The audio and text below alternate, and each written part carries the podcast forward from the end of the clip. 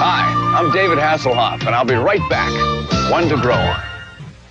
Thanks for introducing me to your friends. The first day in a new school can be real rough. I mean, oh, here comes my best friend Becky. Hey, Becky, I want you to. I can't talk to you now. Your best friend, huh? I don't get it. I didn't do anything. That's right. You didn't do anything. It has nothing to do with you. You got the cold shoulder from your best friend because she's probably having a real tough day and she just has something else on her mind. Don't take it personally and don't jump to conclusions. If a friend acts weird, it's most likely because you caught him at a bad time. Wait a little while. When the pressure's off, you'll find out she's still your best friend. I'm sorry about this morning. I was late for class and I couldn't find my homework. That's okay, Becky. I figured it was something like that. Who are you with? Well, my new friend Brenda. You want to meet her? Sure. Great. And that's one to grow on.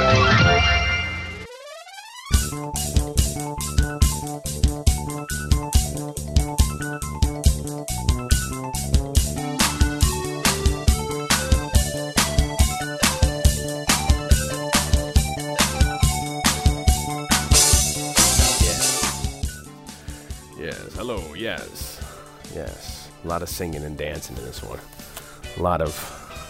I'd love to call you Rose, dear, but roses fade away. We're recording. We're back. We're alive. Wake up. Or not. Well, we're live. yeah, we're live, but, But when we're you're not listening live. to this, it won't be live. It won't be live, but it'll be live in the sense where it's live to tape. We won't make any edits, so we can't use any Overdubs. yeah or mistakes, overdubs. But yeah, we're gonna put over some tape. I didn't like that line. Let me redo that one. Yeah, you're gonna ADR it, and then we'll have to put like some tape into it. It's funny how you think of all the um, analog like th- ways you used to have to fix stuff. Now that just gets done by a computer. Yeah. and all You that have to kind of cut the stuff. Tape. Physically cut Splice tape, it. splice it, put it back. Make sure you're not losing sync or leader. You're putting stuff in or quarter. I have a friend of mine who I, I work with who's an audio guy. He's older. He's turning 60 or 61 this year, and I was showing him some some new microphones. And I was uh, in one of the studios, and we're Like, talking. back in my day, Well, we that's what just he's- had a horn. well, he's he's an African American Gramophone. gentleman, and he's yeah, he's he's not that old. And he was saying like, I was like, how did you get into doing this? And he's like, he's like, well, I used to work a lot in the studio. He's like, do you know that show Thundercats? I was like, yeah. He's like, I used to do that show. I used to record it. And I was like, really? You used Fascinating. To? Yeah, and he was the he said he was like there was the board operator who'd be doing the recording the actors, and he'd be the guy setting up. Writing stuff down and getting stuff up, and he'd have all thun- like all the sound effects, and he'd be because he didn't think I knew what we were. T- I was he was talking about, but you and I, since we went to film school, we were the one of the last people to deal with like all Actual that tape yeah, and and stuff. film, and he was talking Agra about yeah, he'd be threading the machines and putting like 35 millimeter tape on, and he'd have all so it was all like you know all this like you know boxes of sound effects and tapes and sounds and all that, and he said it was really cool. I was like, wow, I was like, I got to talk to you about stuff. He didn't really remember that much about it, yeah. but he said, yeah, Well, that was. wha- I mean, it, that was one of the more interesting things. Plug plugging. I'm currently plugging into like a sound effect. Plugging.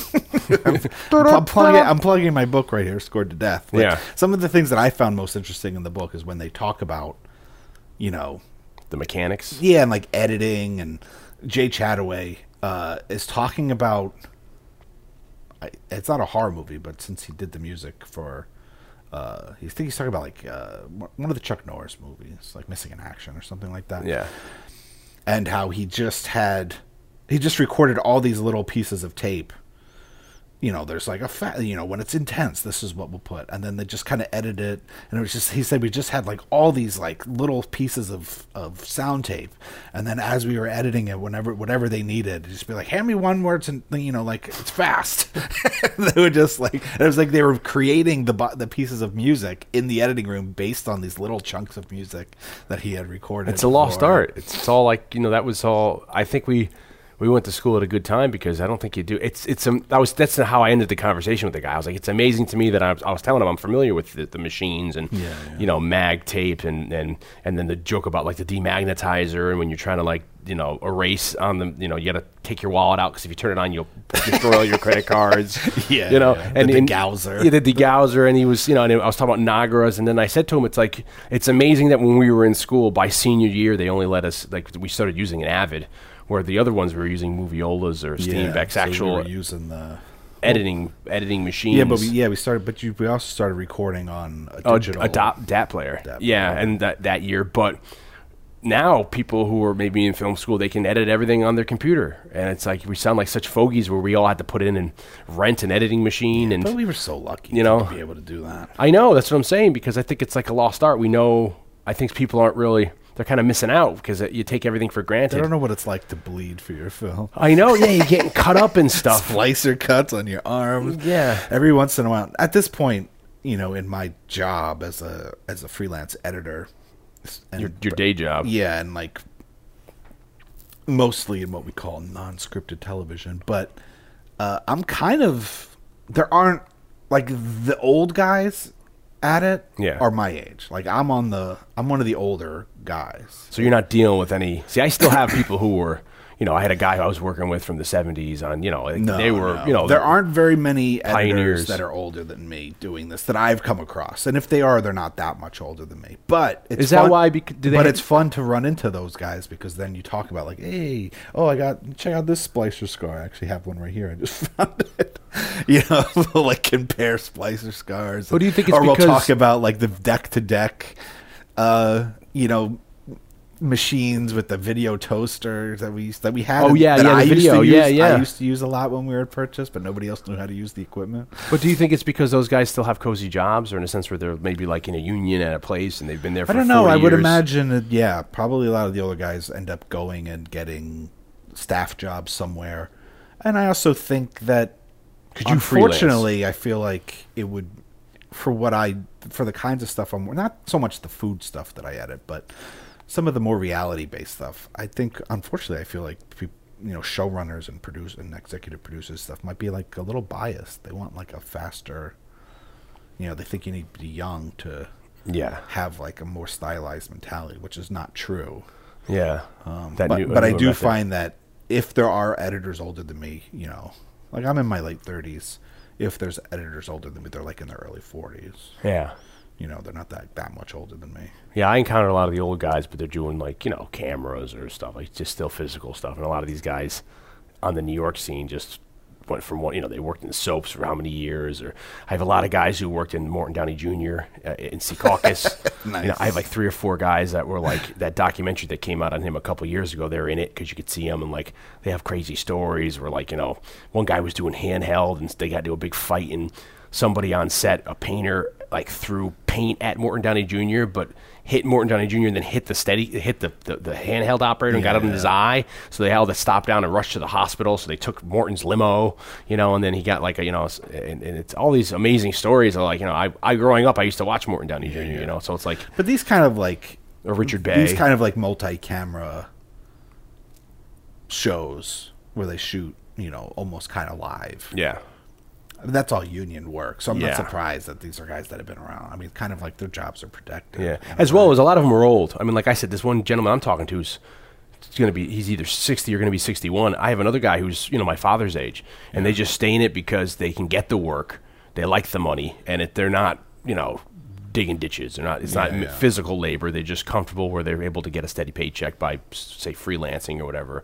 They've had a very prosperous job in sports or like I said soap operas that dried up. So it's it's definitely in the next 5 to 10 years we're going to see a big shift and I think you're going to lose all those guys and then it, you know it'll be people like our age, you know. you know, we're the pioneer- Goddamn people yeah. our age. So, but hey, welcome to another episode of Saturday Night Movie, Movie Sleepovers. Sleepovers. Meow, meow. I'm Dion Baya. And I'm Jay Blake, and today we have A very, very special. one hell of a little movie we're talking about. Before we get into, I know we already ran off the rails here, Gotta back that train up. but before we even get even further to the movie, and I'm going to make a segue into it just, you know, to say that, like, it's somewhat related. Uh, we're today we're doing a classic 1987 picture called uh, Adventures in Babysitting. Yeah. Yeah. Chris- yeah, we are. Chris Columbus's uh, director Chris Columbus's debut. Yeah, as a director. Um, we covered last year, almost a year ago, a little over a year ago. We covered a classic uh, Chris Columbus authored picture, Gremlins. Yeah, we did. He was a writer before he became a director. He dir- he wrote uh, Gremlins, Goonies, Young Sherlock Holmes, which are two films. Goonies and Sherlock Young Sherlock Holmes are two films we have to get to at some Yeah. point. Excuse me, but how I'm going to make this segue is this movie You put your turn signal on. I can is see. supposed to, even though they didn't shoot most of it there, it's supposed to take place in Chicago. yeah. Now, uh, a lot of his movies tend to be in because um, Home Alone's based out of Chicago. well, uh, yeah, but Home Alone is a is a is a what's his face written movie who uses Illinois a lot. oh, uh, Hughes. Hughes, Yeah, yeah. Which you see a lot of elements here, and I was surprised when I went back and revisited this as an adult. I, I, I didn't realize it was Chris Columbus. I was like, oh, I thought it was a John Hughes esque Yeah. picture. But before we get into the Yeah. picture, there's a very special friend that Dion and I have that lives in Chicago. Yeah. Who was nice enough to sit in on an earlier podcast uh, at the end of last year. We Mike Vanderbilt and I talked about Fright Night. AV Club. He does a lot of good he does a lot of stuff with the AV Club. Uh, he writes for a bunch of uh, websites and he has podcasts, and you can f- find him He's a musician as well. yeah, he's got a Oh, on band the Chicago called the scene. Romeros. Yeah. and he's got a podcast, and you can find out all his stuff on Twitter. But the reason why I'm saying that he's our he's he's like the Saturday Night Movie Sleepover kind of affiliate in Chicago, In our satellite office. and I got a very nice little package at my mom's, uh, and it was a gift from Mike Vanderbilt. He sent you something? He sent us something, Seriously. and I'm going to give you your half of the present. I, you know, I have and to. your half of the present Before- is exactly identical to my half. of the Before you say this, uh, before you give this to me, I want to make it clear on tape. Full disclosure: I was just messaging him yesterday, and I, when he listens to this, I want him to know that I did not know that what this was happening because I he had expressed in the Fright Night cast he was looking for the original run to the Fright Night comic books, the now comic books, and I had found him. So I was trying to figure out a way yesterday how to email him to him, and I started. I used the, the the method you and I end up using. And I send him to him, so I had no idea. So I hope, uh, Mike, I hope you don't think I was trying to. I told him. yeah, I know. I let him know because I I mex- messaged him instantly. Yeah. I was like, just got this package. Awesome. Like, thanks so much. That was so generous. so he was like, "Well, what's your mom's address?" it was one of those things. Well, that's where we did this. That's where we did his episode. Oh yeah, he came over, so he must have wrote it down. he wrote everything down because his mom's like, "You ain't going over to nobody's house till I get the address and phone number." So yes, we recorded the hit the Friday night in my mom's basement. Yeah. So, uh, but I messaged him instantly, and I said I'm going to see Dion very soon, and I'll make sure I relay the gift. And I said, you know what? Maybe I'll present it to him on the podcast. That's a tradition Blake has. as I'm just known to, surprisingly- as I'm known to do. And he said, "Well, you do give you do present Dion with some great gifts on the podcast." So he seemed very into the idea of surprising you with it. So that's So you amazing. don't have to worry about. So I'm going to give you this bag. Act surprised. Now, he put in two of everything. So everything here, I have. I just didn't bring my my half of everything. So so this is my half of it. this is your Holy half of crap. the present. And here's a note. He's got a note. and I was given permission to read the note. Dear Dion and Jay Blake, I was doing an airport pickup at Chicago's Midway, and on the way home, stopped in at Southwest Book and Video, an establishment that specializes in adult rags, cinema, and smoking paraphernalia. They also have a small section of dime store novels for people who are actually staying in the nearby motel for more than a four hour nap. I came across several copies of a novelization of the 80s TV show Automan, in parentheses, a favorite of mine, and I knew that you both needed this in your life. Thanks for having me on the show and for the support. Happy holidays. Mike Vanderbilt. So we have here, we have, of course, the for, already aforementioned Automan noveliz- novelization by Martin Noble, which is based on the 80s television show. Amazing. Nice used copy of it. I think it's amazing when you find that like some place has like a shitload of copies of something so weird. It's so old. It's like thirty they years found old like now. a box of these in the back room. Put 'em- put what 'em are out. we doing with these? Put them out. Put them on clearance. A dollar a piece. And then he also sent us, Which uh, now we can plug all his stuff because it's a lot of. Uh, yeah, all his stuff. He, he sent us uh, some Strike Team stickers, which is Strike Team is is, is one of One of his his podcasts. podcasts. I got Mike Vanderbilt in the Suburban Garage Sound. I think another I- sticker. I, would imagine is one of his bands. I got Space Werewolf. Not sure what that is, but it looks awesome. Uh, Yeah, it does look awesome. It's copyright. It's a S, SGS Productions 2012. So maybe it's a movie they did. And then we have awesome. I- I've Oh, buttons. got buttons here for Daily Grindhouse, which is his another his Uh, what podcast. he's, a, he's like a assistant editor or something of that website, which is Yeah. a great website if you're in, especially if you're into horror. And like I that got a stuff, Strike Team button as well. which is one of his podcasts. I got the Romero's uh, beer cup. I'm going to put my beer right into this now. Koozie, A cozy which to keep my hand which is one warm. of his bands. Yeah, and then I have the drinks on Monday, which is his podcast. Which is another podcast, he does for um this with the Strike Team, which is on um is it, uh yeah. And this is great, and they all look like they've been used, which is awesome.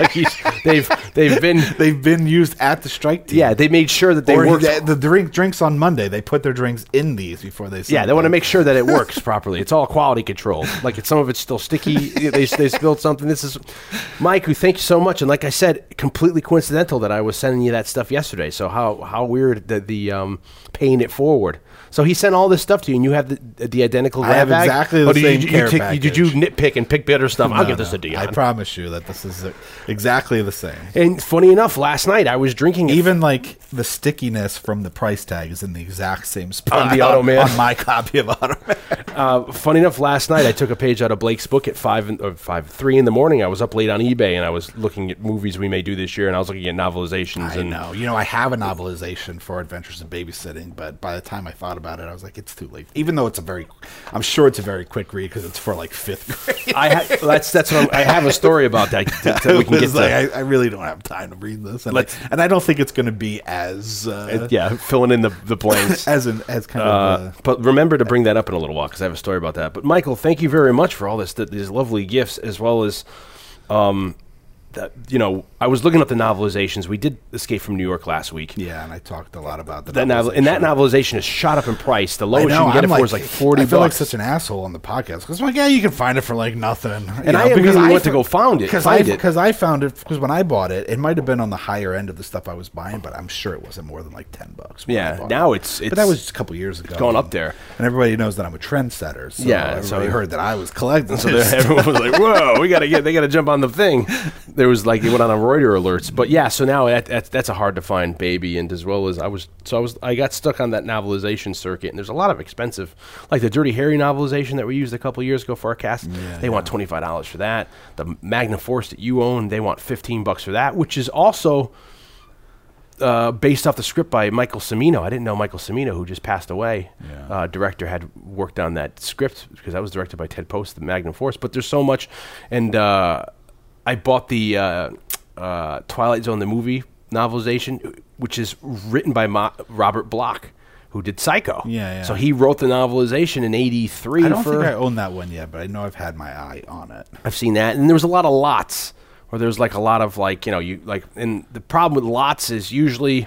If there's like six, there's five that are garbage, and there's one that's Yeah, like, that's- yeah, yeah. that's us. And then you're like, so you're like, weighing your- Battle Beyond the Stars. That would be Yeah, great. you but know. I don't know if I need the rest of the Yeah, I don't. Yeah, you know, I don't need to know if I need like you know freaking this or that. You know, so it's like, uh, you know, do I need like Interview with a Vampire or you know the movie adaptation when I need you know, I like, know, ET? like, I, it's so You know, funny when that starts happening. I mean, it's happening with movies, like just like a couple Especially weeks- expensive movies because I saw a couple that were like pricey on their own, but then they're included in a lot for a little Yeah, cheaper, yeah. and I'm like s- weighing the, uh, Well, do I you want know, these movies? Like I, for instance, I was just a couple weeks ago. They had like Hairspray live on Fox. yeah, Now Hairspray, for I'm sure most of you understand, you know, that you know this. It was a John Waters movie. yeah. They made a Broadway musical out of the John Waters movie. Then they made a musical movie out of the Broadway musical that was based on the movie by John Waters. Yeah. Now there was a live television broadcast based on the on the movie musical, based on the theatrical musical, based on the movie. I it, I find it fascinating that now that you know since I've been collecting these novelizations that it kind of happens like Frankenstein, Mary Shelley's Frankenstein, a book Yep. Also, a '90s movie starring Kenneth Branagh, and directed by Kenneth Branagh, and starring Robert, De- you know, co-starring Robert De Niro. Yeah. There's a novelization of Yeah. Mary Shelley's Frankenstein, but it's not Mary Shelley's book Frankenstein. It's- It's, a novelization of the movie. So it's based off the on the script. book. Yeah. Uh, like John Carpenter's The Thing.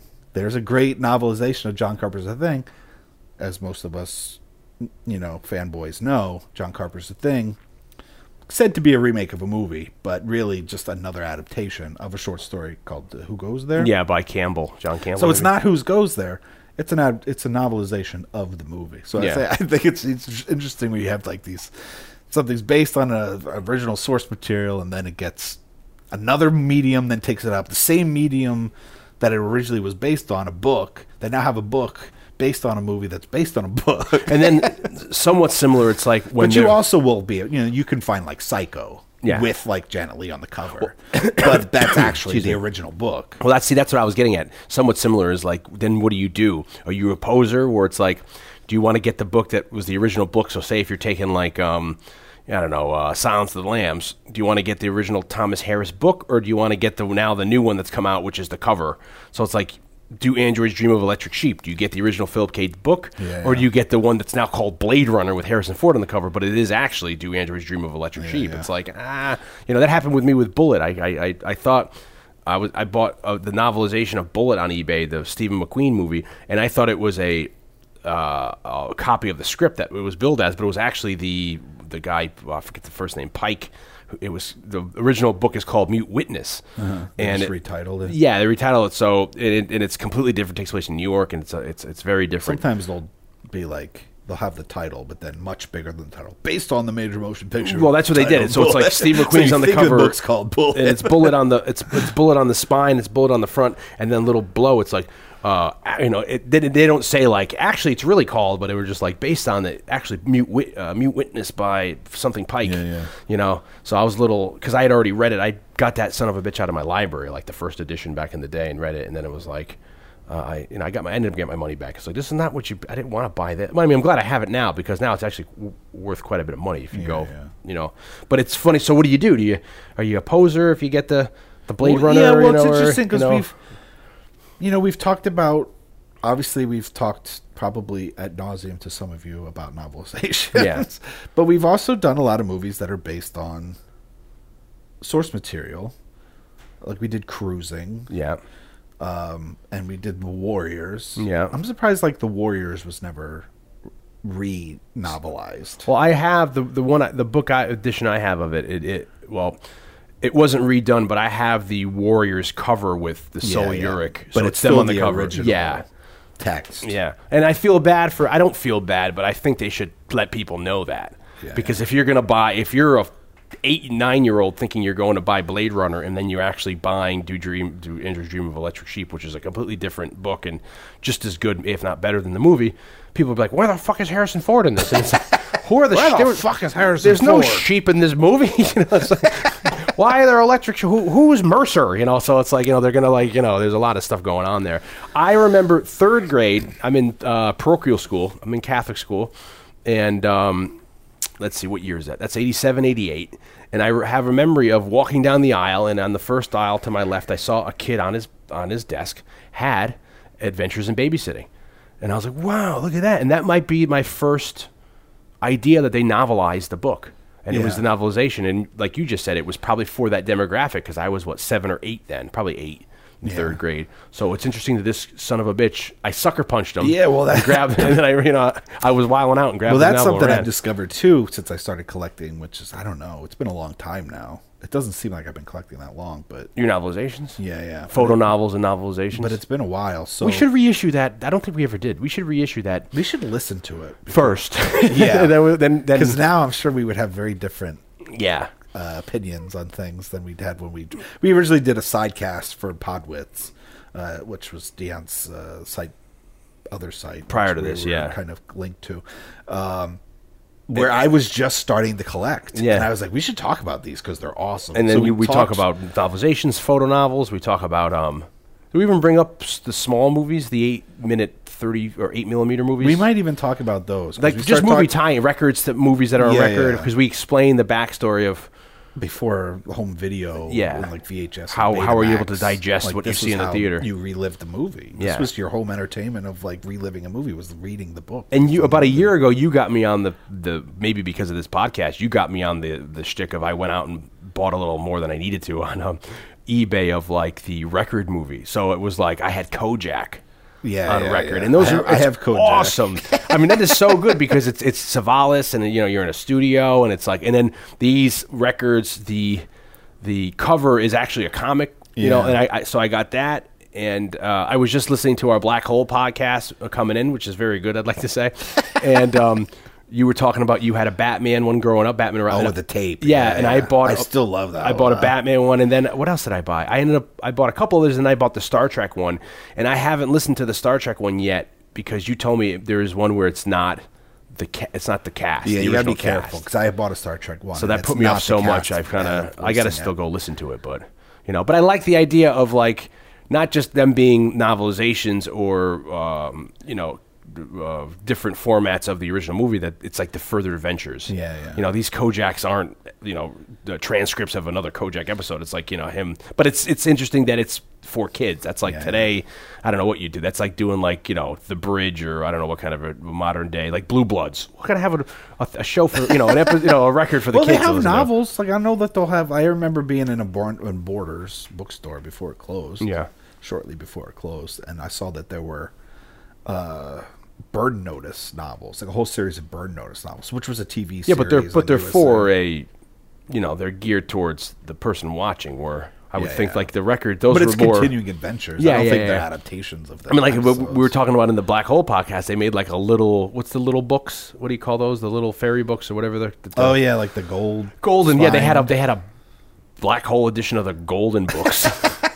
you know, it's like Jesus. But what I was what I was saying was, uh, you know, I didn't realize it, and it makes sense, but I didn't really think about it until I started collecting them. and That like, depending on the movie, you know, they re- they wrote these things for the age group. I guess that the movie was done. you Yeah. know, like I, you know, so adve- you know, Adventures in Babysitting, License to Drive is one I have. We talked a little bit because you said you, ha- you you remember reading a Gremlins, and the ending is totally different. well, it just ends. It's like he comes home and that's it. So it's like Happy ever after. yeah, it's like you know Gizmo got a cut and they give him a band aid and that's the end of it. but so I wonder, but so did, I wonder if they did that then. I mean, because it's interesting. You take a pl- like a, a s- a- in the seventies, a, a property like Kojak was clearly geared towards adults. Yeah, yeah. But the, but back then they're like, fuck it, we'll just we'll make t- you know cartoon. You know the, the you know they had like matchboxes of his car. Yeah, You know of his yeah. Buick, so or whatever. It's a Pontiac, or you know. So it's like. Back then, it was like they do anything, you know. So it's like Gremlins, th- th- you know. we'll- We don't need to make it look like you know the movie. We'll just have it at the end. Gizmo, you know, you know, Gizmo doesn't. There's no Gremlins in it. It's just him and Gizmo's relationship, you know. So it's like it's everything minus the Gremlins. you know so I, it's interesting they, i wish they do that more now you know But steering this baby back on before we but onto the track to begin with, which Yeah, I yeah. haven't even I didn't get off track. we were about talking about chicago Adventures of Babysitting. We're celebrating an anniversary for Adventures of Babysitting. 30 years this year Thirty years this Yeah, year. 1987 I was just said uh, Chris Columbus. Um, Chris Columbus went on to also do a couple of the Harry Potter movies. Now there's something, and I don't know. I would imagine that you picked up on this, but um, there's a very clear link between our last movie, Escape from New York, and this movie. Do you know what it is? Quiz. Doom, doom, Hot- doom, pop quiz, doom, hot shot. doom, doom, doom, doom, doom, doom, doom, doom, doom, doom, doom, doom, doom, doom, doom. albert collins Man, because because of because Isaac Hayes was in Booker T and the MGs, and he was recording for Stax, and Stax was in Lorraine, it was in I said a clear connection. Memphis, and, and then he went up to Chess Records and he guested uh, Philip Chess, and Muddy Waters was playing on Chess, who was on the soundtrack but with Coco Taylor, and then they knew Albert Collins and Southside Johnny, so that's how. The No. Iceman, Albert Collins. Yeah, no. It's produced by Deborah Hill. Oh, just for fuck's sake, I knew that. Wow, wow, who wow. uh, is best known Yeah. for being creative partner f- with uh, John Carpenter in the early days. in Halloween, and there's a there's a little homage to Halloween here. Dun And- dun. yeah. Dun and dun. last week we did last episode we did Escape from New York, which was also produced by Deborah Hill, and this week is See, that was a produced by trick Deborah question. I Hill. was thinking about the casting. I didn't realize you're right. John Carpenter make the connection there. That's the yes, hint. and Deborah Hill Yeah. is the one that wrote co-wrote with Carpenter the movie Halloween. Yeah. Uh, everybody knows the story that uh, now I'm, s- I'm blanking on the guy's name, but uh, the producer wanted to do a movie called The Babysitter Murders. Yeah. And that became Halloween. And Deborah Hill wrote that with Carpenter because she was a babysitter when she was growing up. So this is like a little nod in that in the beginning of the movie, they're trying to find something on TV, and we see. We hear. Then You could also see it on the tel- television. Oh, could you? screen. 'Cause I- And I was it's looking way at in the it. background because I know, but because I know Halloween frame by frame, I know Oh, exactly. 'cause It that was, would- it was right around, around where where the guy with the glasses gets killed in the kitchen, the dark kitchen. Oh, because I was. I w- they had something on, and I didn't think it was. You know, maybe there's are there two TVs in the scene? Because when they were in the living room, I didn't think it was the. I thought they were just playing it, and it was some 40s or 50s movie. No, no, I'm pretty sure that you can see uh, that it's Halloween on the screen. They definitely hear the music. Uh, and that's like a little, you know, funny little joke because Do we- that's a movie about babysitters getting murdered. Yeah. And this is a movie about babysitters on an adventure. Um, th- do we know? Did Gremlins take place in Chicago? I don't think it did. I don't think it's it's so. some It's it's, some, some, like, fictional yeah, California town because small town. I I was seeing a lot of similarities with that kitchen as in Gremlins, like you know in the '80s who had tel televisions like small screen televisions in the kitchen, and I remember clearly. You know, the mother did because she's watching. I think she was watching It's a Wonderful Life, which maybe shows up in Lethal Weapon 2 at the end. They're watching It's a Wonderful Life in the kitchen, but this these people had a television in the kitchen. Yeah, and I was he's like, watching that's so Price is cool back Right in the at the day, you beginning know. of- Back when Barker st- was still dyeing his hair. Yeah, yeah. Back in the day. Um, So Adventures in Babysit, do you remember this movie growing up? yeah, oh, yeah, yeah. I that's- mean, do you remember? s- Uh, did you see it at the theater? or did you rent no, it? no. I remember. I, I remember it coming out because I remember in '87 in third grade seeing the novelization, and it had that great iconic poster. Drew Struzan, one of Yeah. one of- a classic Drew Struzan uh, poster. If you don't know who Drew Struzan is, I suggest you Google that shit. Yeah. because he's likely was the artist for some of your favorite posters in the eighties. Yeah, all, and he was so eclectic too. and I have, uh, you know, uh, we've mentioned before, I'm, I'm, a- I'm a bit of an art collector in weird pop culture, film, comic books, animation. There's this whole other subculture, and I had been planning on doing a sidecast with a friend of ours about this subculture of movie posters. Yeah. Um, that sidecast has never come to fruition. it will, it will one day. but people do either these fan posters or companies Which like is big now. which companies like Mondo and stuff, they'll do these screen print, you know, like hand silk screened prints of, of posters and uh, Mondo put on put out a really amazing edition of the thing art. It doesn't say the thing on it. It's just the image that Dr- that Struzan did, which is like the guy in like the snow parka with the light coming out of his head. Yeah. you know the iconic like thing poster image, and they did a limited run of that, um, both regular and then another one with like glow in the dark paint Yeah.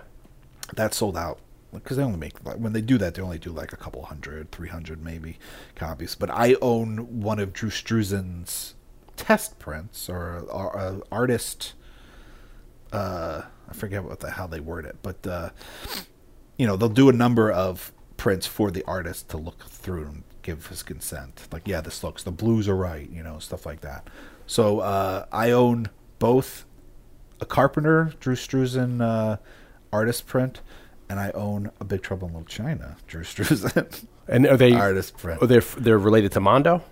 the mo- the thing was a Mondo edition. Yeah. and the the uh, Big Trouble in China Little China one was done by a New York uh, gallery called Bottleneck Gallery. And what's I the think. Big Trouble cover? It's the, the exact Big Trouble poster, but again without any of the text. it can get confusing now because back in the day you'd have these gorgeous posters and the only for me it seemed like the only variation you'd have is maybe if you got foreign posters you know Yeah, they'd be yeah. different with of course the other language but then the, even the, the the picture on the poster but now you have people or you have mondo you're doing alternate posters for movies you love and then you have people who just do their own fan poster so when you google a movie it's comes sometimes gets hard to s- find out what the official poster what the is actual poster or is. what is a fan because sometimes these fan ones look so great Yeah. you know these artists who are doing them. You There's don't a know if great it's a- one that bottleneck, the same people that did the the Big Trouble in Little China. The Big Trouble in Little China one is the original Drew Struzan art,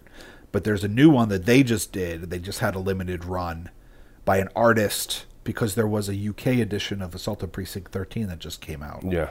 Uh, shortly before we recorded this.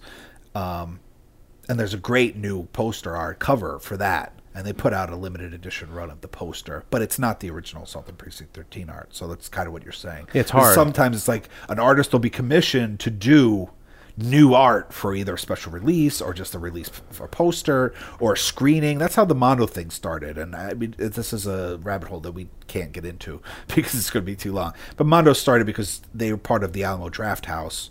And theater chain circuit. yeah, uh, which started in Austin, and they would do these revival screenings. And when they had big screenings, they would have new poster work done for their screening. Great idea. And then they started instead of having just one poster made, let's let's make one for everybody in the audience. Yeah. If you come, like the first hundred people or whatever, will get a copy of this poster. That snowballed into now they do posters and Very good ones. You know, they have a lot of good- that also led to the re-releasing of all the soundtracks with new art. Like they're one of the first ones that Mondo re-released on vinyl was the Maniac score by Jay Chataway with the with that very cool like all red uh, Spinell. portrait of Spinell. Yeah. Um, Very awesome. I, I in some uh, respects, like that better than the original. And poster. a little bit of trivia. Uh, Mondo came very close to being the publisher of Score to Death, yes, I knew. I knew that. but uh, Doo-doo-doo. but that didn't happen. But it, it's so, but Drew, he's a guy who, iconically, I guess, if you can try to describe his poster work, it's always it's drawn so you Very could- heroic most of Yeah. the time. You could tell it's drawn, but it's drawn realistically, so the people always look Yeah. great. Well, they don't look paint- cartoon. Usually beautiful yeah. painted. Th- They don't look like they're, they're. It's very realistic in a certain sense of you could you know how good the people look. So it's not a a cartoon version of them, but like you're saying, it's did he do Indiana Jones? He did Raiders of the Lost Yeah, Ark. Yeah, that and maybe even iconic Temple one of where- Doom. You know He the might one have where done he's- all three. You know the He one where did he's the- standing like over the edge. That's, that's my favorite uh, poster of the three, where it's like his shirt's open, he's holding a machete, Yeah. and it's kind of like looking up at him over the edge.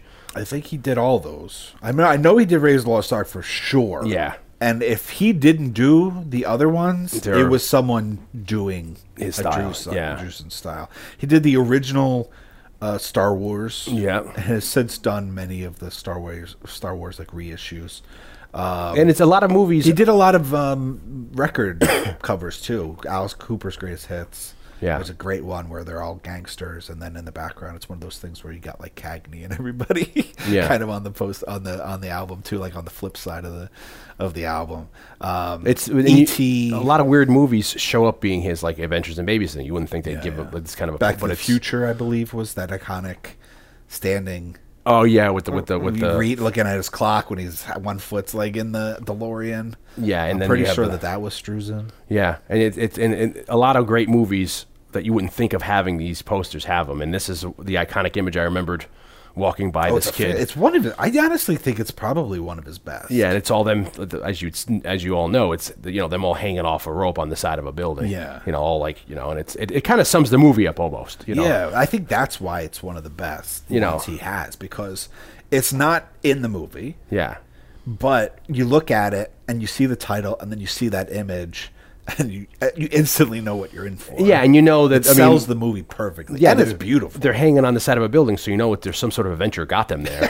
so it's like, yeah, you're right. It's really like, oh, maybe this sound. This looks like you know. Here's another one you've gotten us into. This looks like it's going to be a great. So I remember that, and then, I mean, I'd seen the movie growing up, and I knew it well. But then I had a lot of these movies of the late '80s that aren't like holiday or reoccurring ones. I hadn't seen it for years, and I went back and saw it a couple years ago.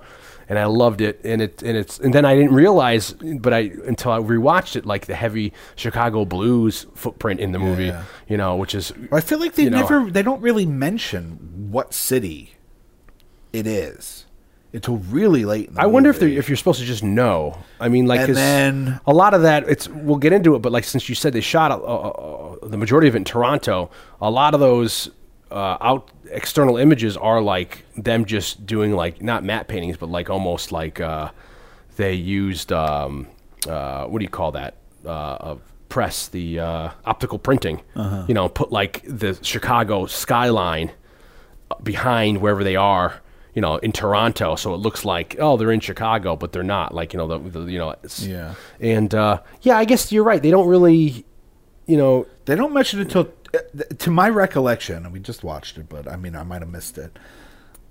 I they don't mention it to it until way after the Albert Collins scene, the blues Yeah. club scene. So to me, being like a blues musician and, and a blues fan, I think to me I kind of always assumed it was maybe Chicago because you know Of all the blues, you the know, to influence. have to have a blues club It's- like that would be not. I mean, there's blues clubs everywhere, but to have something that a sig- scene that significant in a blues club, an electric blues club, seems like a very Chicago thing to have. and it's funny too the changing of times where it's like you know like uh the, the scene where they're entering the chop shop, they have Coco Taylor's version of "Evil" on, which is like one of my favorite Yeah, Hollow yeah. Wolf songs that he does. Willie Dixon, yeah, he the- like the, the, I- Can't see that night. yeah, it's like uh, he said. I mean, even one of the most iconic lines in the movie is like, if you if you if you call home and your woman picks the phone up slow, grab the first thing smoking. If you have to grab a bone, because that's evil. You know, evil. I mean, I love Howlin' Wolf's version of it. Um, great, great lines, great move. But it's like. Back then, that was like you know how times have changed. It's like you'd have the dirty blues be like, "Oh, it, it, you're entering the seedy, you know, the seedy side of town." Yeah, but the you whole know? it's like soundtrack it's is much very- like remember in the Warner Brothers tunes where something crazy was going to happen, they'd have like jazz star, you know, it's like the, you know, back in the 40s, that was the crazy. So it's like, it's funny, like them having the slow electric blues when they go into the sh- chop shop or when they go into the, the silver dollar club, which that's actually in Toronto, you know? yeah. Well, you know, it- the whole soundtrack's very kind of like R and B, rhythm and blues. Yeah, based so you- for the most part, except for you know you have the opening Uh, track. yeah, the crystals. Um, and then she kissed me, which was a f- uh, great time of music. I love Phil, Phil Spector, crystals. which I, girls. you know, it, it's But that's that firms it in the '80s. That starts it off being like a John Hughes kind of movie for me, where she's yeah. dancing, you know, and lip syncing to the Crystals, to the- one of those '60s girl bands, and it's like, you know, I, that kind of, oh, oh, wait, this is the movie you think you're going to be in store for, one of these Brat Pack movies. But then well, it just in turns. the 80s and i think we talked a little bit about it in greece about how like in the 70s there was this nostalgia for the 50s and then in the 80s we were watching reruns of the shows that were nostalgic like happy days and stuff like that Laverne and Shirley, yeah. and so like we kind of grew up with this weird nostalgia for the 50s. for like 50s and rock and roll and you know even the you know like quantum leap you know there was a rock and roll episode chubby checker Yeah, was of course, on it you know chubby checker was still he was doing another thing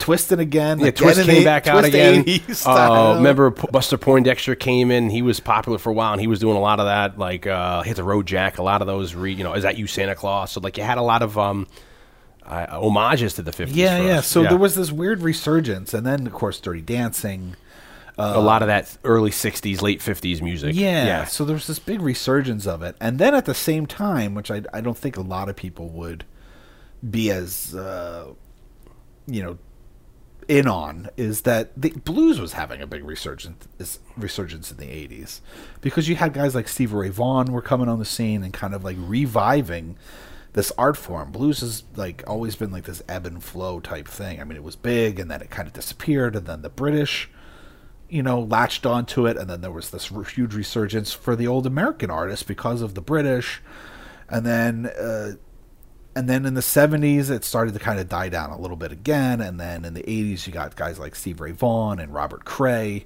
which is an interesting dichotomy because of you know like everything you said and then when you get into the 80s you have the hair metal Yeah, yeah. and then the the alternate of that is you do have aside i mean you take out the whole like say um blossoming rap subculture but you have or like you know fat boys or run dmc but you have hair metal which is like where rock and roll kind of went to Yeah. but then you have the resurgence of guys like you know clapton still doing his thing or you know uh certain part aspects of Led Zeppelin, or even like you know, and then Robert Cray or yeah, and then the Stevie 80s, Ray and or then even Buddy though, Guy. and like, and then even though ZZ Top was big and was you know a band from the '70s, they had a huge yeah, like resurgence in the 80s they were very with blue, you eliminator know. and they were kind of blues based and a lot of that 80s blues all has a very similar uh, production yeah. sound I mean, even people like you know, you look at which isn't really hard anymore, but you look at stuff like you know. um uh, ACDC, like a lot of those bands are like, you know, I guess, you know, that, that stuff is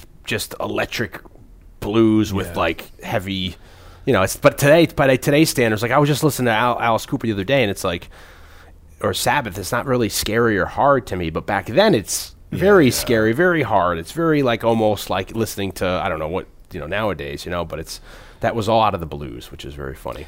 So I, it's a really interesting soundtrack Yeah. uh, because you have kind of this mix of 50s pop Yeah. with some like 80s rhythm and blues. I mean, you also had bands in the 80s like the Fa- yeah, Fabulous Thunderbirds and, and stuff. And even though I don't, I don't, I didn't pinpoint any specific Fabulous Thunderbirds tracks on the album, there might be.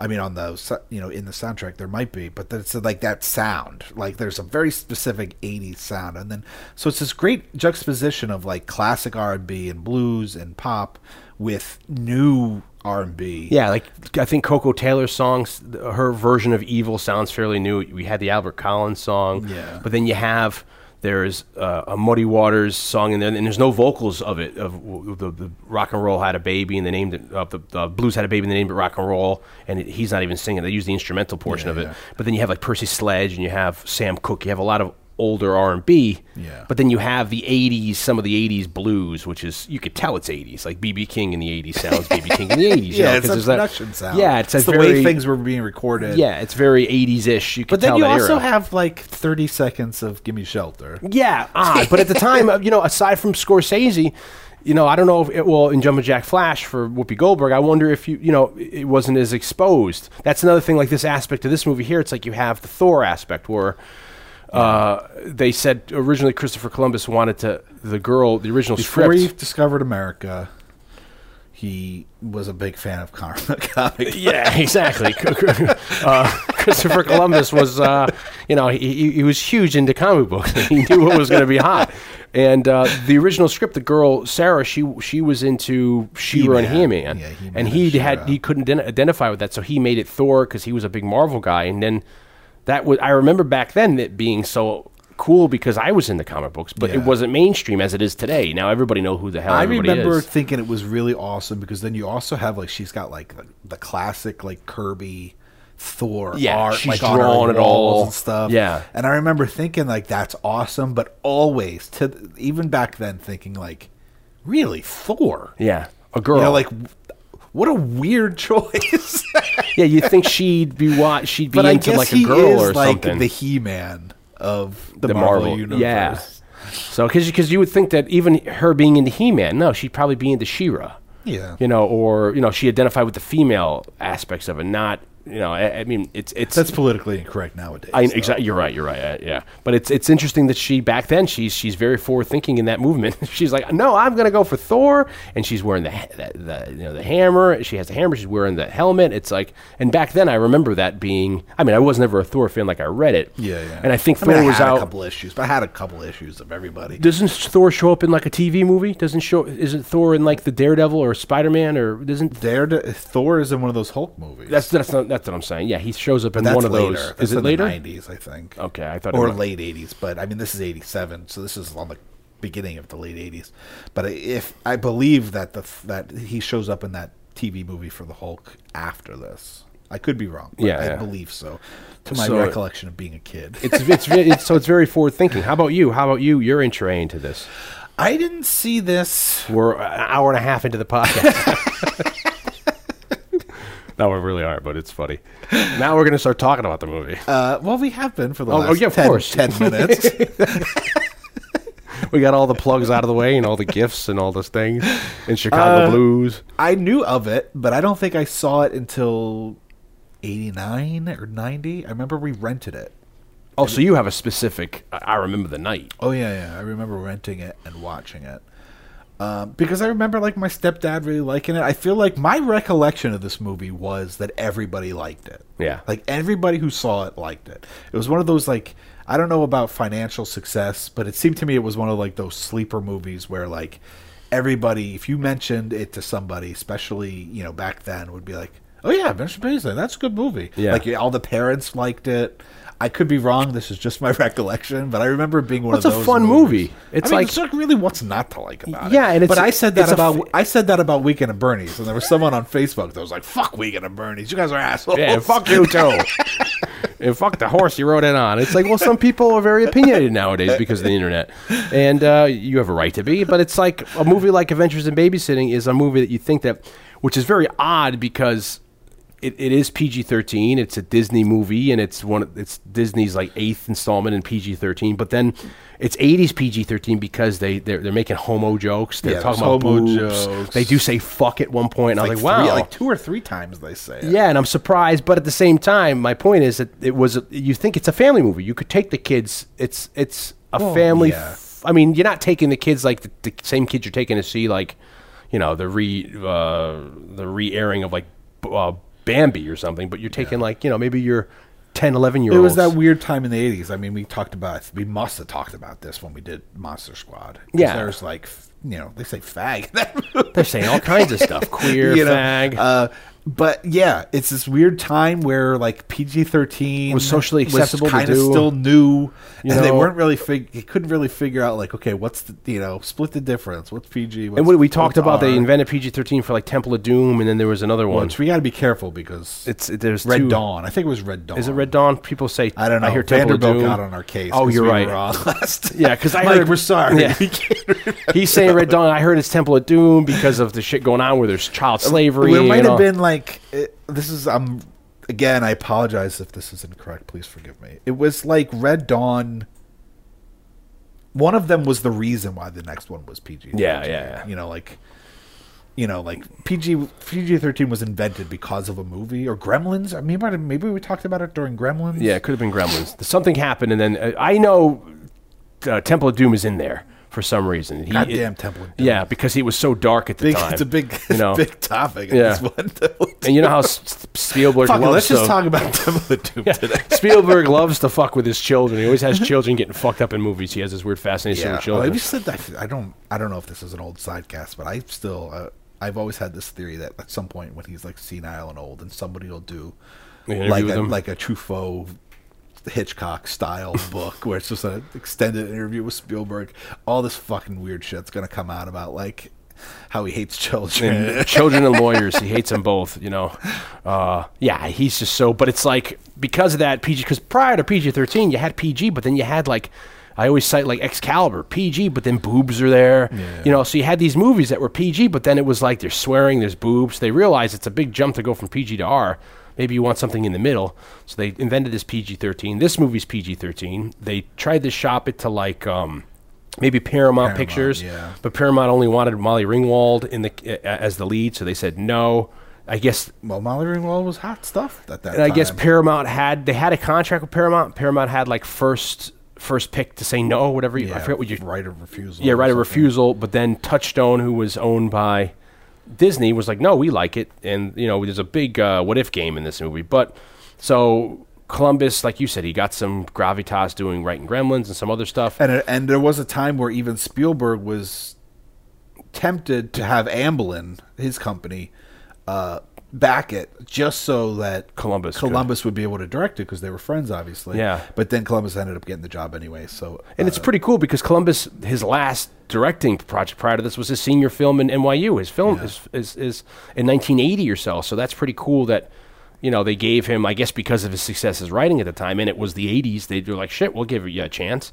You know, the, uh, I like this movie a ton, uh, and there's a lot of reasons for it. One, it falls into a, j- a subgenre of film that I just will always love, which is kids on an adventure. yeah, oh, yeah. Forever, like I don't know. so you think this extends into the Goonies, uh, uh, Explorers It's a kind of definitely realm? Not as, Stand by me. You know. well, yeah, I do. You know? I mean, it's part of that. Sure. Hence why that other show just had a good resurgence. People loved on Netflix. oh yeah, Strange Days. Yeah, Stranger you know, Things, it's like yeah. they just took everything that people loved about the 80s yeah. and just described Kids it. on an Adventure is a winning combination, Yeah. in my opinion, and I don't know why it kind of like it went away. It's like the went away a genre, little yeah, bit. Died. You know, I mean, you had like the Spy Kids movies, and I'm sure we I th- we must have talked about this in Mo- when Yeah, we we've did done like, a- a Monster couple. Squad stuff, but. uh and flight of, the- we did flight of the navigator that was a kid on adventure Yeah. even to an extent last starfighter is that Yeah, but you lose that. Yeah, into the '90s with the success. I guess when indie films come out and you have that independent movement, you know, Yeah. which wasn't very independent at all.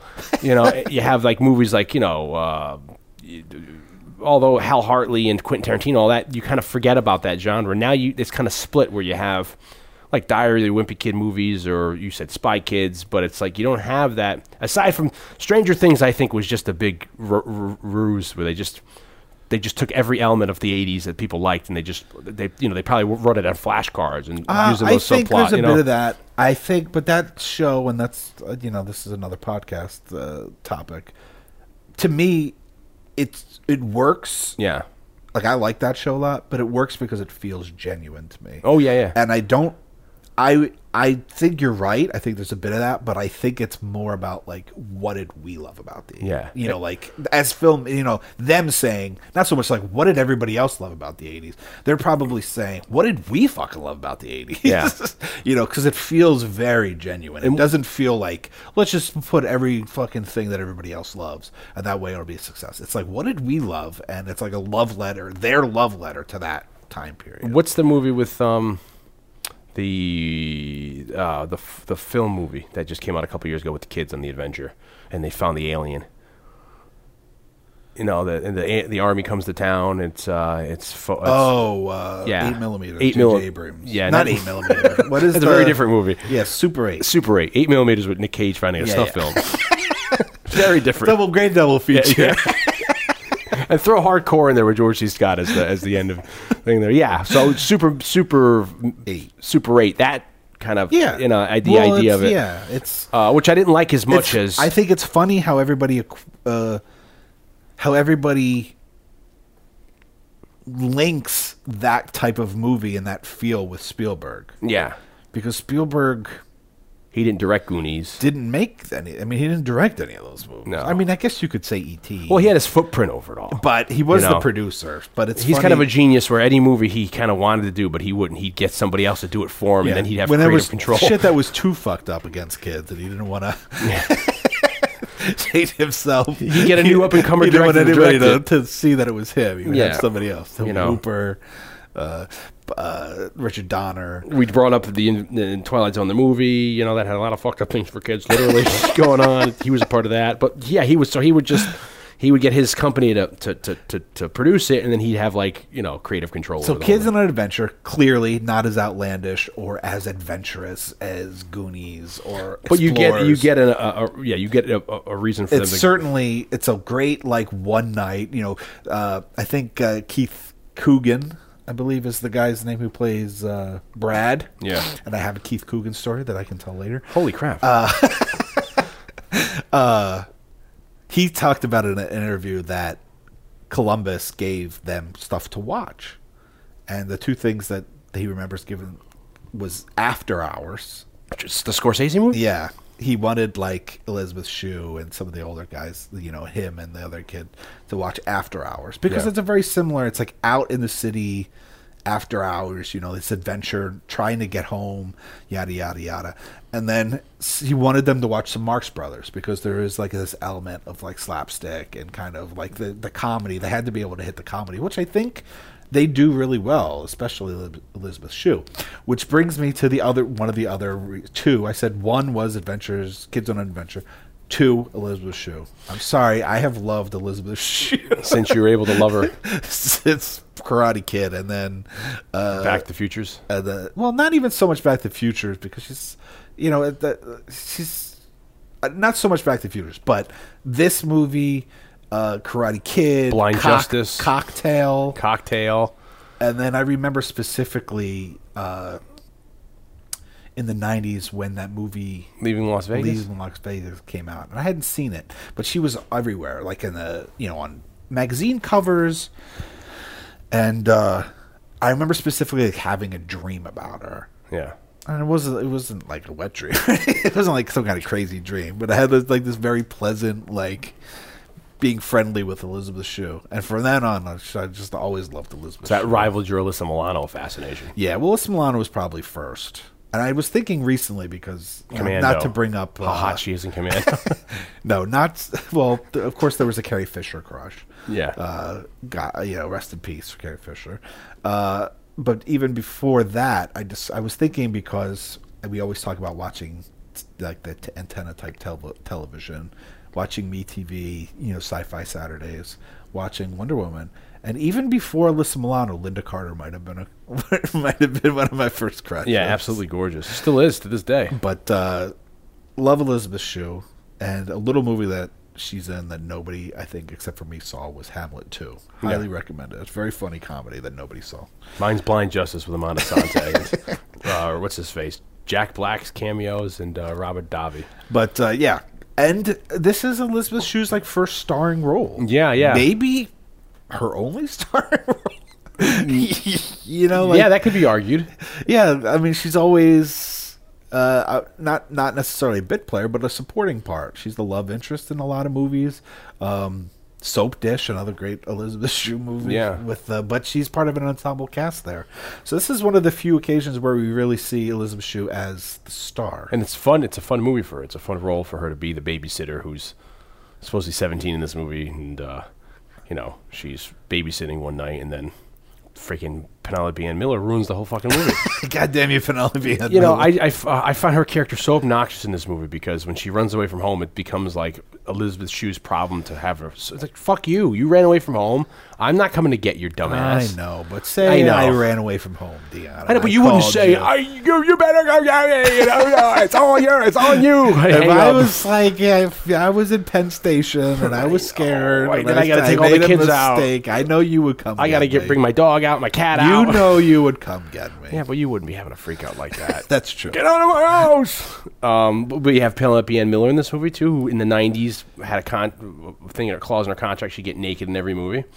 Uh, that's not true, but she's naked in a whole bunch of movies like uh, Billy Bathgate and Carlito's Way, and what else? She's in The a whole- Shadow. the Shadow.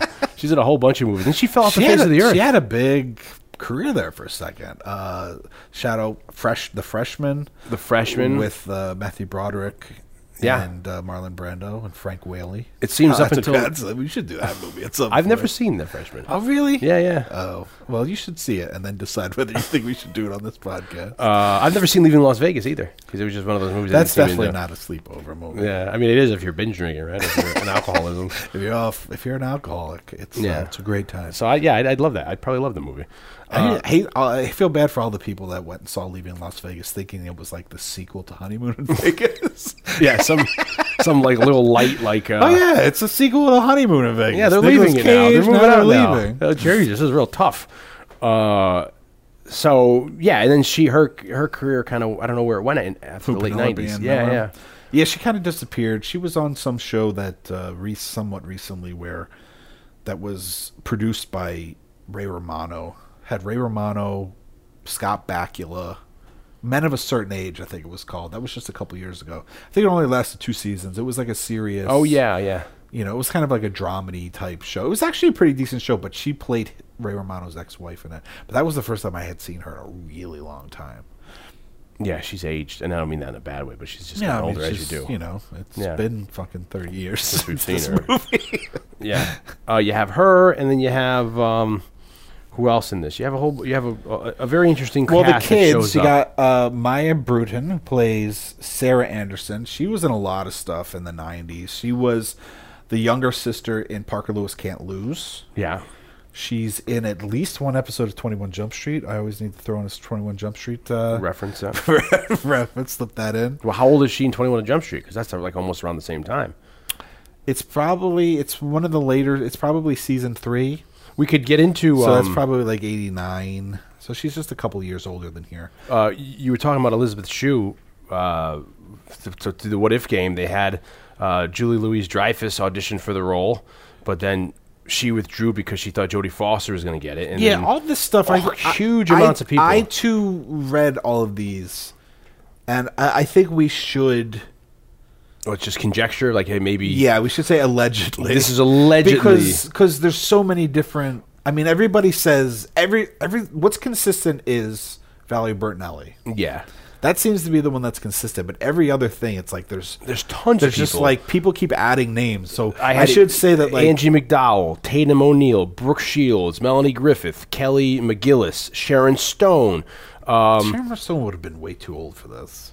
Yeah, you're right. Unless she's like playing the mom or something, she would have been because she's That's doing why- she's that- doing the Quartermain movies and she's doing in '88. She does she's the wife in Above the Law with Steven what- Seagal. that's just- uh, Michelle Pfeiffer said she did she did Witches of Eastwick instead, Instead, of this in 87. So that's why I said this is kind of like Uh, Justine Bateman, but she withdrew because she was doing Family that I, could, Ties. that I could see. um, Melanie Griffith would have been too old, I think. yeah, yeah. That's Uh, why I'm saying uh, Tatum O'Neal. take this with a grain of salt. I don't know if Tatum O'Neal would have been, but it, like you say, it, it evidently be, it got down to um, Valerie, Valerie Bertinelli and Elizabeth Chu, but for some reason, maybe that they thought her auditions, Bertinelli, were she was too mean. I think that was some one thing they said. They're citing that she's just too mean and angry at the audition, so they gave it to Elizabeth Chu, and then the um. For the other one here, for the alternate Sarahs, like you're saying, Christina Applegate and uh, Nicole Eggert. But don't you think they would have been too Well, no, old be- also? because what what year uh, what year is um, Christmas Vacation is what eighty nine or ninety and and Christina Applegate's in that and she's like what 17, Who is 18 she then in that? isn't she the older sister? no, that's Juliet Lewis. No, uh, Juliet. Uh, Oh, Lu- oh, then do- isn't Christina Applegate in one of those cr- Vacation movies? No, am I getting maybe you're right? It is Juliet Lu- Juliet Lewis. So who? I feel like Christina Applegate was in one of those movies. I don't know because when was Married with Children. don't I guess I guess so because she plays like a teenager and don't tell mom to be. and she was already a established as Married with Children at that and point. I guess she was playing a teenager there. So yeah, maybe so 86, 87, she could have been, but it might have been a Which, little. by the way, uh, Keith Coogan also in. episode 21 Jump Street. No, uh, he might. You know what? He might be, but uh, don't tell mom the babysitter's dead. It's part of his babysitters. Uh, trilogy.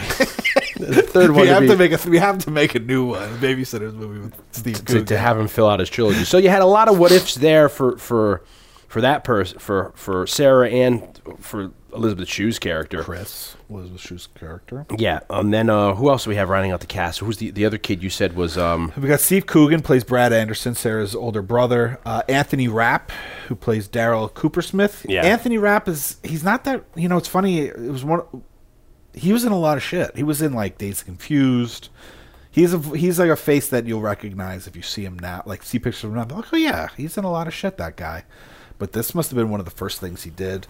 Um, Bradley Whitford plays uh, Elizabeth Shue's kind of asshole boyfriend. always the asshole, but I guess he made a career on that, you know. Um, he's in a ton of shit. I Yeah, mean, West he's on- Wing. I mean, he was in. He's in. Uh, I think he's in a couple of the Nerds, Revenge of the Nerd movies. Yeah, he plays an asshole in, in at least one of those. Yeah, uh, um, yep. and he's also in a movie that I like a lot fr recently, not s- totally recently, but Cabin in the Woods. Yeah, you know, he actually shows up recently in uh, something else. What did I just see him in? That wasn't very. Oh, he was in the. Uh, I saw the light, the Hank Williams senior biography. He, pl- you know, because he's gotten to that role where he, he, you know, haven't you seen him in like five or six different roles where he's wearing those '50s style black glasses, you know, Yeah, and he's wearing like you know that '60s kind of suit, and he's like, you know, maybe he has no hair on his head. Yeah, yeah. He he was playing that kind of a role. In, he in has a this movie. story uh, going back to this. I think it was right after this movie came out, or maybe it was one of the Revenge of the Nerds movies came out. and Some homeless. He said some homeless person was like, "Yeah, you're In the New York guy- City, yeah. you're the guy in all those movies. You always play an asshole." And so he called his agent and was like, "Should I be worried about this? Too? Like, is me playing an asshole in all these things? Is this gonna be like detrimental m- to my career?" And his agent's like, "You don't have a career yet, you know. Like, you, you just have like, uh, when you're a young actor, you worry about that shit. But really, you just gotta work. You know, you can't give me picky. I about wonder if shit. it's telling though because they let him use his own Camaro in this movie, and it was his own plate that said "so cool." so, because to me, that's one of the things I remember from this movie that the asshole boyfriend had an awesome car that had this "so cool" that was almost so obnoxious. Yeah, yeah. So maybe he was kind of an asshole back then that he had a, his own his own. That means he had to go to the DMV fill out a form to actually get the plate that says that says "so cool." And I'm surprised that nobody in the Toronto, Los Angeles, Chicago area had so cool. No one thought of that on a plate, but that was um, Bradley had thought of that. So Yeah. it's his own car in that little little known fact here. uh, a little bit of a cameo by Vincent D'Onofrio. Uh, billed as Vincent Philip D'Onofrio, and I always say it's amazing to think that um, he had just done before this uh, Full Metal Jacket, and Stanley Kubrick, who directed that movie, is notorious for taking a very long time to make his movie. So who knows how they long started, when they yeah. shot Vincent D'Onofrio's scenes from Full Metal Jacket to when it came out in 1986. But that's the year before, and you think of he's uh, Private Pile in that movie, and he's heavy, and it, you know he's overweight, and there's a whole shtick at the beginning of that movie about that, and then he has such a radical change to this movie because Yeah. he lost so much weight, and then there's a whole string of movies which I really weren't familiar with until the '90s that he plays a real thin guy with long hair. He's a hippie or he's this and that. So he kept that that you know sometimes a lot of people can like say lo- lose a massive amount of weight quickly and then you know after a year or two they may get, go back up to a weight l- size or whatever Yeah, you know and, and certainly now as he's gotten older when he was doing like the law and order stuff um, you know he's kind of gotten heavy again or he's in that movie unchained you know where he's a serial killer it's you know he's kind of heavier now but he's probably hitting 60 Yeah, years but old he- you know he it's like he's plays older Kingpin on the like Daredevil yeah show. and and people, it- what I always annoys me were like, I'll, I'll take the example of MacGyver, Richard Dean Anderson. Like, you know, he's in his middle 60s now and he's, he's gained weight. He's a little heavier now. People are like, have you seen what he looks like now? It's like, fuck you. From age 10, you know, for 50 years, he's been like a hunk. You know what I mean? he's, You know, he's in the gym, blah, blah, blah. You know, he's, he looked great up until he was doing Stargate. Up until five years ago, he looked great. So he put a little weight on. He's a little heavier. You know, he, he decided to relax, get off that regimen of trying to eat right, look good, lift weight. So, you know, give a guy a pass when they're saying, "Oh, he put weight on. Look at him now." You know, so D'Onofrio's in it, and um, they said at the guess at the beginning of the, an early script. First of all, not the sideline here, but evidently this script has been around since the '60s. This is another thing I don't know, that I'm it's, uh, saying is conjecture. Some of the stories that we found on uh, online about this On the You- interlo- here's the interwebs. thing, on the internet, you never know. There's, you know, But I think a- I would think a lot of this is verified if they're on the bona fide sites. yeah, but it's You just know? fans putting it up there. I know, but you think like Wikipedia. If I entered a Wikipedia link, someone goes and anybody checks can it. put anything on Wikipedia. Yeah, you but I know. thought they, s- I thought they, they, s- they check it. You know what I mean? They have to verify. I'm just Mm, saying. Yeah. Oh, I, I, I mean, some I mean, of this the- is astronomical. They said that this came out in the '60s. It Like, was the a project. scripts- yeah, the project's been around since the '60s for Jane Fonda. Yeah, and when I, I mean, I could kind of see that in a sense of you know, but that's young Jane Fonda because Jane Fonda was like a, a, a prostitute in like what Clute in like 68, 69, 70, whenever that movie came out. So this had to be like early '60s for her to be a babysitter, and this would have been a very different movie. It would have been like a out of towners or very like Yeah. '60s, like a Blake Edwards kind of a comedy, you know. And then she lost interest; it kind of languished, and then I don't know. So then that's where we don't have the leap to where it it gets us to when Chris Columbus picked it Yeah. up, you know. So we don't know if this is substantiated that's at the all. problem. That's one of the things about this movie is like there's not a whole lot of information on, it- Yeah, on it. but out it's just- there. it's just But crazy. the stuff that's out there is so outlandish that I, I, you know, you look up like IMDb, you know, trivia, and it's like anybody could have written this. Yeah. you know, like so. Uh, But I mean, some of the stuff, some of the casting, like I could, I could see a Justine Bateman, or I could see like uh, Valerie Bertinetti. Like we said, like Michelle Pfeiffer would have been an interesting choice because you think she'd be so old, but maybe if at that time, maybe they curtail the role to make her be like a college student. I don't know. Maybe they do a draft of whoever they're getting into that lead, or I mean, the fact of the matter is, she probably wasn't much older than Elizabeth Shue. It's just 'cause well, Elizabeth she's Shue in was, like- Scarface, and that's what eighty. I know, but she two could have or been in- three? she could have been in her early twenties than that. Yeah, but you then, know but, but it's just like you know it's our perception because we've s- you know we've already seen her play kind of like older parts That or she's more a- mature parts anyway that it you know in our mind looking back it'd be like that would be really hard to see it but sh the fact of the matter is she probably is about the same age as elizabeth shue but before this we didn't really see elizabeth shue in anything besides like karate kid and It maybe a would've just- couple of other things If you think about the same year she's in, freaking, uh, she's a contemporary of Cher and um, the other girl in Witches of Susan Eastwick. Sarandon, yeah. I mean it's interesting. Yeah, I- I- It's it's it would really hard for me to have her pass, or even Sharon Stone, you know, who's in the Quartermain movies, and like I said, above the law at this time. It'd be really weird to see them pass as a babysitter trying to be.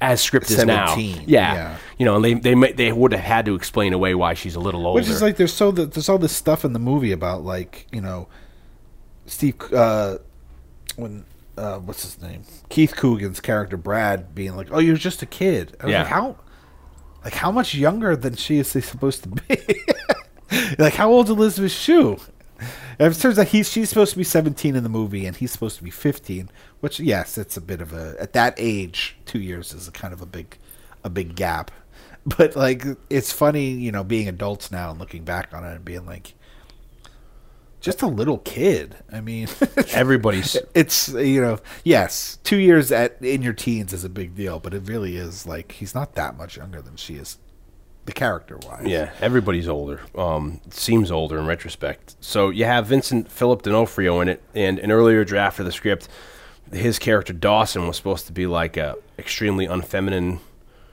woman. Yeah. And then there was going to be a plot that was lost that at some point they were going to meet part of the Chicago Bears and, you know, Refrigerator Perry, who all we all know, if you're not a football fan of from G.I. Joe in the 80s, you know, he, he had a big, really almost like Bo Jackson or. Well, the Bears you know- were a big deal in the 80s. Oh yeah, yeah, yeah. The whole s- we all the Chicago Bears. That whole they even made a music video. The Wrecking Crew. And I thought the Wrecking Crew's the Giants, but like you know, Yeah, yeah. You know, once the Giants won the Super Bowl in '86, I mean, for that, it's weird. In the late '80s, you had you're right. Like you know, the Mets were huge because they won. The Yankees were always big, and then you had the Bears and the Chi- and the and the Giants. But yeah.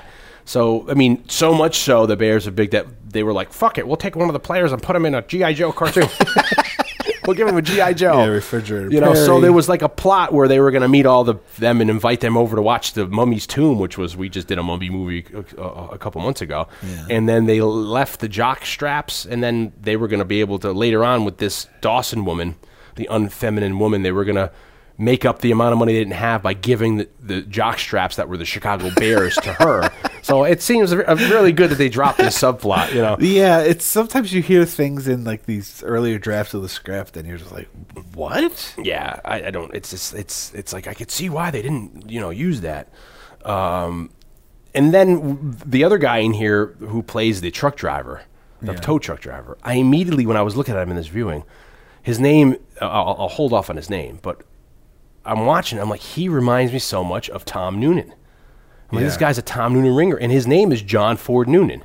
So I looked at his IMDb, IMDb page, and they have like stats of who he used to be married to and other movies he's been in, but there's no uh, trivia of him being a sibling of Tom Noonan. But to me, he looks like this is a part Tom Noonan could have played this part. Just Yeah, grow his yeah. beard out and just have him weird that run, you know, run that weird way, and then you know with the claw.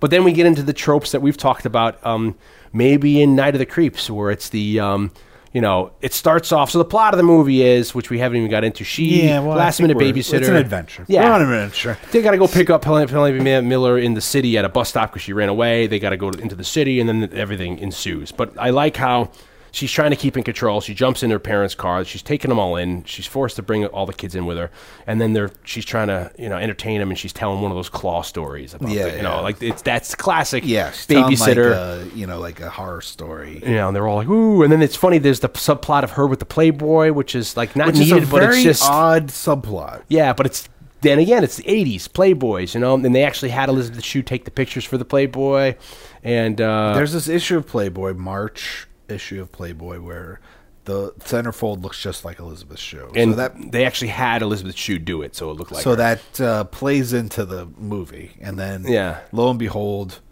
there's the this uh, the, this ring of car thieves and and you know black market cars. Uh, for some reason, they wrote a bunch of notes for the Philadelphia deal on the center on the actual centerfold poster, yeah page the actual centerfold page and then The- one of the the- kids takes it because he, the other one he had it that was his dad's, but then the, the kid threw it out of the car, and he said that was my father's. So when he sees it again, when they they they they they get roped up with uh, a, ca- a car theft ring, and they get to the garage. and That they go to the office. The Playboy's there, so he takes presumably to give it back to his dad. Yeah, yeah. Little do we know that that's the MacGuffin that, that that's what the car thieves need back. Yeah, yeah. You know, and then it's very much you know, like I said, it's, it's that that scene's very funny. Where that's another memorable scene for me, where they get stuck up in the garage and like when they they they, they escape by walking across the I beams above and.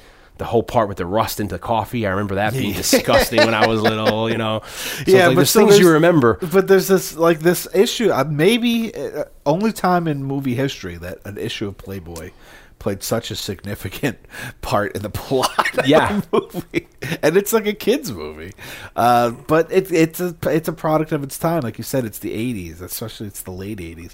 Playboy was a big deal. I mean, kids nowadays will be like, "What?" I mean, I don't even think Playboy has nudity. No, they don't. anymore. I don't think they even. I don't know So how it- they w- how they came to that decision. but yeah, but Playboy was a big deal, which I think is another reason that like firmly plants this movie in like the. I mean, they of had a channel back nostalgia. then too. I mean, the channel was huge in the '80s. I remember late having 80s. you know sneaking Playboys in the early nineties. Yeah, I remember trying to watch the Playboy channel through the bar. Oh, it's all, it's coming, in, it's coming, in, it's gone, it's gone. You know, I mean, that was a huge was- thing. You only had like thirty channels back then, and one of them was a Playboy. And it I was- still remember the issues that I had, and I remember one year, you know, I had gotten rid of them pretty early on. I, I- you know, it was one of those. My mom never said anything, but there was one of those crazy things where I came home and my mom was cleaning the crap out of my closet for some reason. And that's where my Playboys were. Dun dun dun. And I honestly, in hindsight, don't think my mom would have really cared. And she probably did see them and probably didn't do anything um, or say anything about it. But after that, I got rid of them yeah, because I'm like, you know, my nosy mom is going through my shit. it's another. f- it was like in my house, you could never throw anything in the trash can. Because she'd find it. Because if you threw anything in the trash can, my mom would be like, "What's this?" It's like, "Why are you going through the trash? Leave me alone!" You try to bury it into the bottom of the trash can. You, you try to mix it in. you could not get. You know, I try to I try to find it. I try to like hide it at the bottom or mix it in the end. You know, it definitely. I guess it makes sense as a kid. You don't really think about it. You know, you put it like your in the bathroom trash can. It's a tiny little trash can that Yeah. usually they just like empty into like a bigger bag. Yeah, that's not a big yeah, right? So it's like, and then you you think about us having kids, you'd be like, "What's just throwing away? What the fuck is that?" But Yeah. even in like the big like kitchen uh, trash can that had like a bag, still like, my, my mom would always find it. So uh, and it's a good way of them knowing what you're into, you know, what you're doing. so uh, Playboy you was know huge. so so my mom was always you know I, I was always afraid that my mom was going to find them. Like I said, I think she probably s- did see them and never uh, thought about it. So I took them. I couldn't, but so I couldn't dispose of them at home. So I t- I remember I t- I had two issues, and I took them and I uh, I took them like, like into the woods. You know, like I my my my uh, the block I lived on, the development I lived on, was surrounded by woods, like up in the uh, you know near Albany, in Yeah. New York. So I just like walked them out into the woods in like a folder and just like left them. out you, di- you didn't um bury him or whatever, like give him a no. proper burial. I just left them out there. I remember going back and seeing them, and they were all like wet and crap. But the but years later, when we started going to horror conventions, there was always this. Not so much anymore, but when we started going at like the New Yorker Hotel and stuff, it was like part horror convention, part like soft porn, Yeah. and like porn mag stuff. And so you would have people selling back issues of Playboy, and at that point.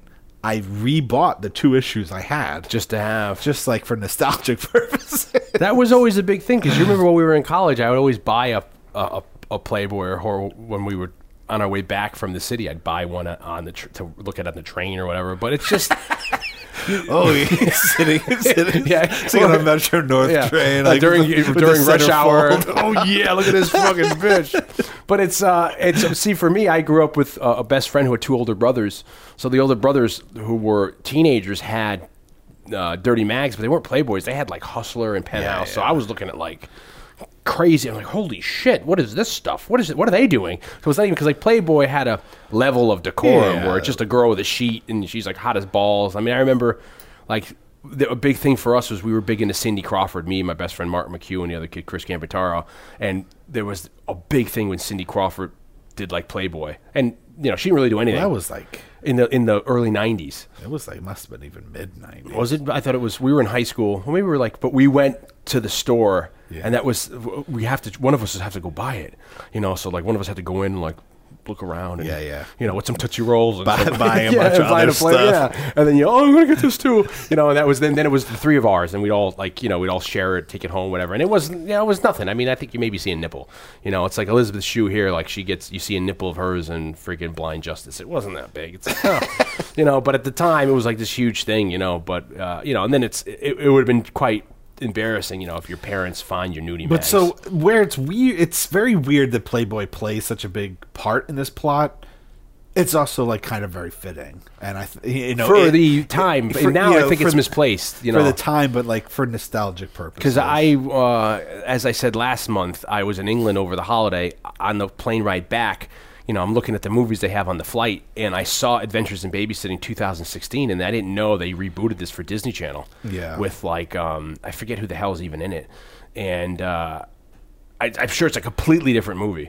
you know, because it's it lo- I- from the s- fr- fr- s- screen grabs I saw online, it looked like half of it was shot like you know uh, how they shoot sitcoms, you know, like it's Yeah, they're in a yeah. car, you know, uh, in- on a set with a blue screen, you know. So I'm wondering, do the, you know, do any of the plot points survive? I doubt the Thor survives. I doubt the Playboy thing survives. I doubt, true, you know. that- So I'm, I wonder if anything except that it's a girl taking kids on an adventure survives. Because even the poster, if you go Google the poster for this movie, it's an homage to the original poster, but it's really them. You know, it's it's. I'm sure like they a s- photo. Yeah, they CGI'd it all Photoshopped. very well, but it's them hanging off the side of a building with like a big marquee ne- next to them, and then it's them on a rope and a ladder. But so they, you know they're in the car, like we're saying, telling a story. Uh, tire uh, breaks. They're like, shit, she forgot her wallet. Tow truck driver stumbles upon him, who looks like Tom Noonan. Takes some. Uh, it- all of a sudden, he finds that his wife's cheating on him. He goes, and then th- they run out, and then they get. you know, it's all it's it's very convoluted very quickly Yeah. you know, and then they get they jump in a car. Car's getting stolen by this this uh, kid who brings them to the chop shop. Chop shop is run by this that white mobster who I've seen in all these He movies. was the in a 80s. million. He's in a lot of movies in the westerns, 80s, but he was also in the seventies, dating back in the 60s, and with a lot of seventies. television Yeah, he's always shows. playing like that, like uh, skeevy, like you know, uh, scary, like freaky looking guy. Right? So it's it's funny the demographic you think of what was. You know, scary looking back then. Like to that, to me now, he just looks like a weirdo. But back then, he's like, oh, he's a heavy. You know. Yeah, yeah. So, like uh, like we said, they get locked up. They don't know what to do with them. They lock them up in the office, up in the warehouse. They are able to get out through the I beam. They run across. Evidently, that alleyway they run through, and since they're shooting in Toronto, is the exterior for the thing. The um, No, The Fly sorry, the Fly, the Cronenberg Yeah, movie. yeah. Cronenberg movie. Gina Davis. uh, shot in Toronto, Jeff Goldblum. and uh, Seth Brundle, Jeff Goldblum's character as a scientist, he lives in his in his laboratory, is in like this industrial part of of Toronto. Yeah.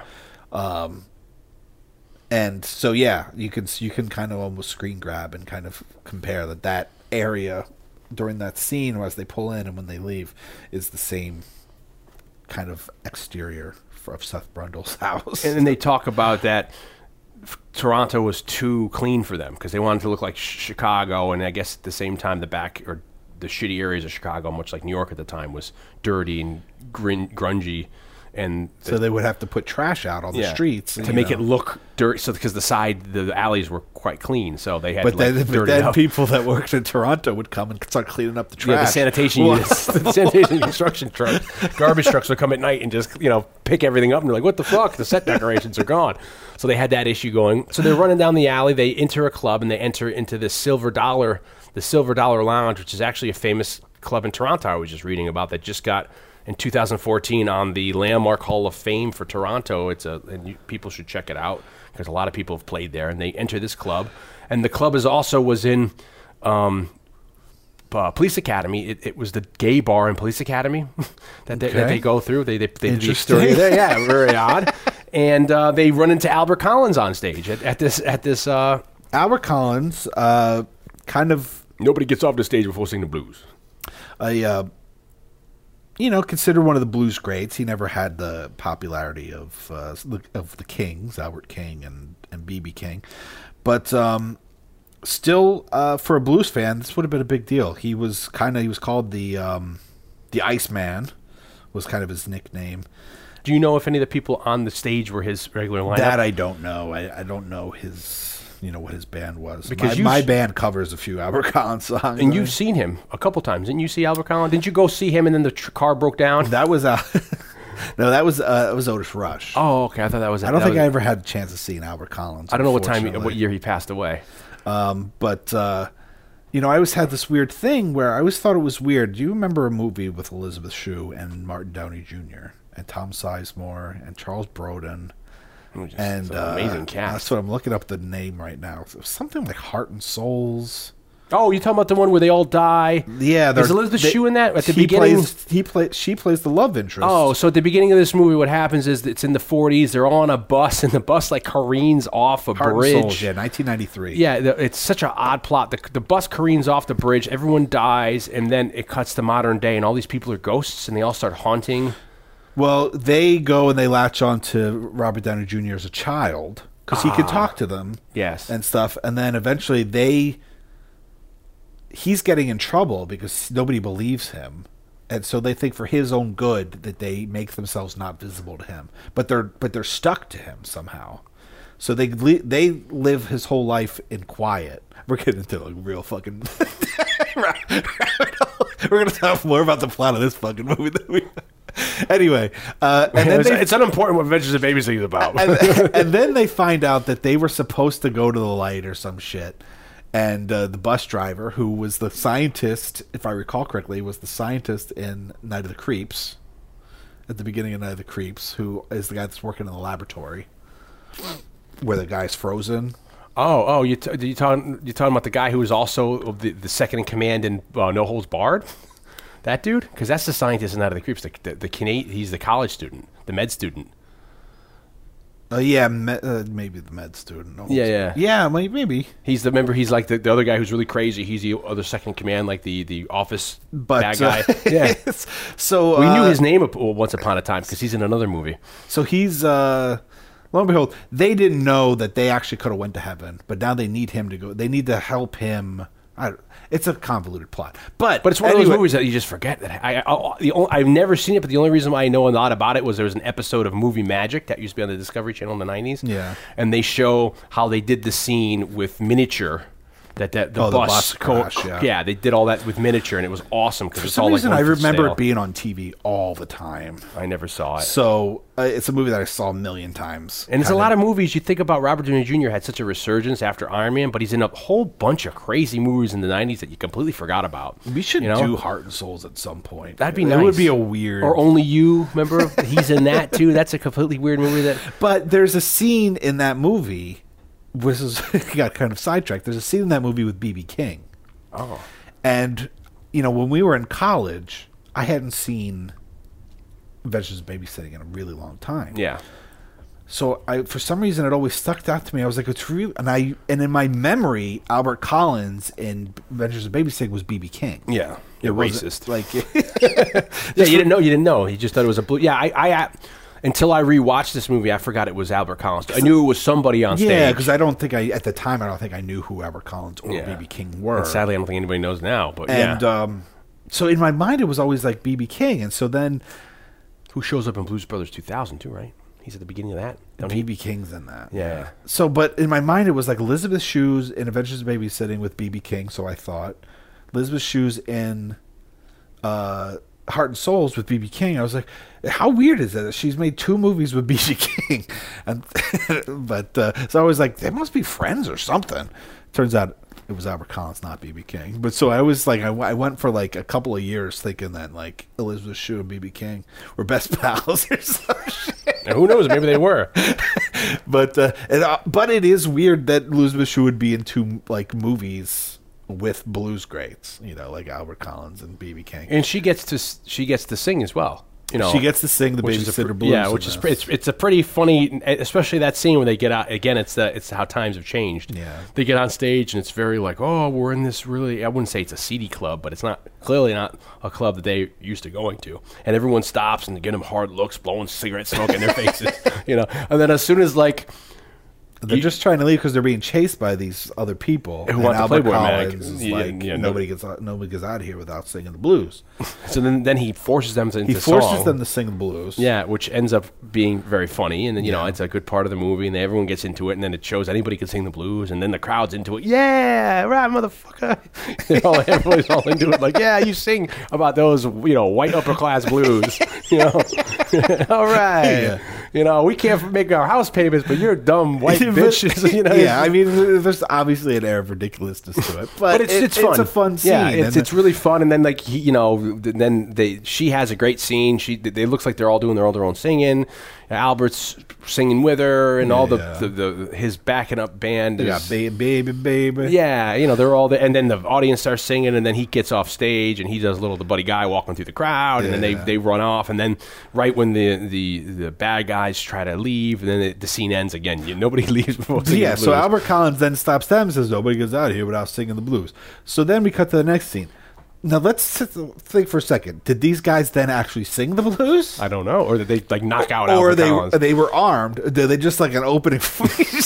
they probably- I would've- shooting spree killed every. I would have. I would assume they they took their guns out, Shot and, their- and shot you know shot at the ceiling, or you know, I'm- or they s- the, the one guy slugged. Shot their way out of the You club. you know, one guy slugged Albert Collins. I'd like and- uh, to think that they had to stop and sing the blues. Yeah, that would have been more of a because you know they, they realized that the crowd would quickly turn on them had they not sung, sung the blues, um, and then they uh, you know they, they then they leave and uh, what happens after that? They leave and then they oh then they're walking down the road and that's how they get to the frat party and they get to the frat party and uh, they see and that's when they're in Now, there you kind of feel like as a viewer. that you got into summer school not summer school what's that one back to school and No, that party. that, but you kind of feel like that she's going to run into Bradley Whitford, her boyfriend. Basically, her boyfriend. They're supposed to go on a this nice date to like a spex expensive French restaurant in For the their beginning, anniversary.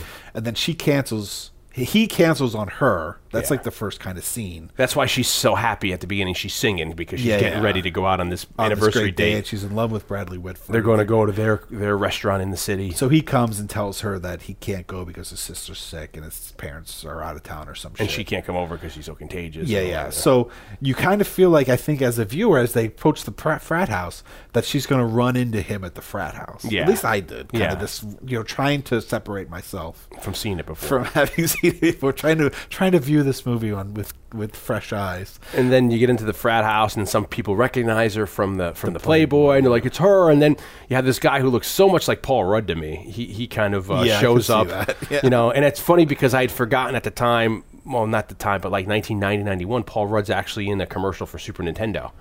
You know, before he was famous, he does Yeah, like yeah. a, when Super Nintendo's coming out, he's in a big commercial for that.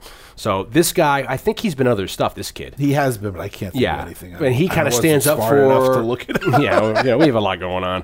Uh, we were we were worried about all the alternate people who were going to be playing in this movie, um, and then he kind of steps in and say, "No, you know, why don't you use some fucking logic? Why would she, uh, Playboy m- playmate be at the, s- the s- frat house in Chicago on I the think South that's. Side?" I think that's the first time we find out it's Chicago. yeah, Oh, He's like yeah. at Chicago University. Or like, oh whatever. yeah, yeah. Especially, I, I was curious. It's interesting that you would think that they would at least. I was thinking that they would at least h- shoot the exterior of them running out of a club at like the Checkerboard Club, some club in Chicago, not have it be the Silver Dollar Lounge, which is actually a, a really well-known club in Toronto that people in the know would know.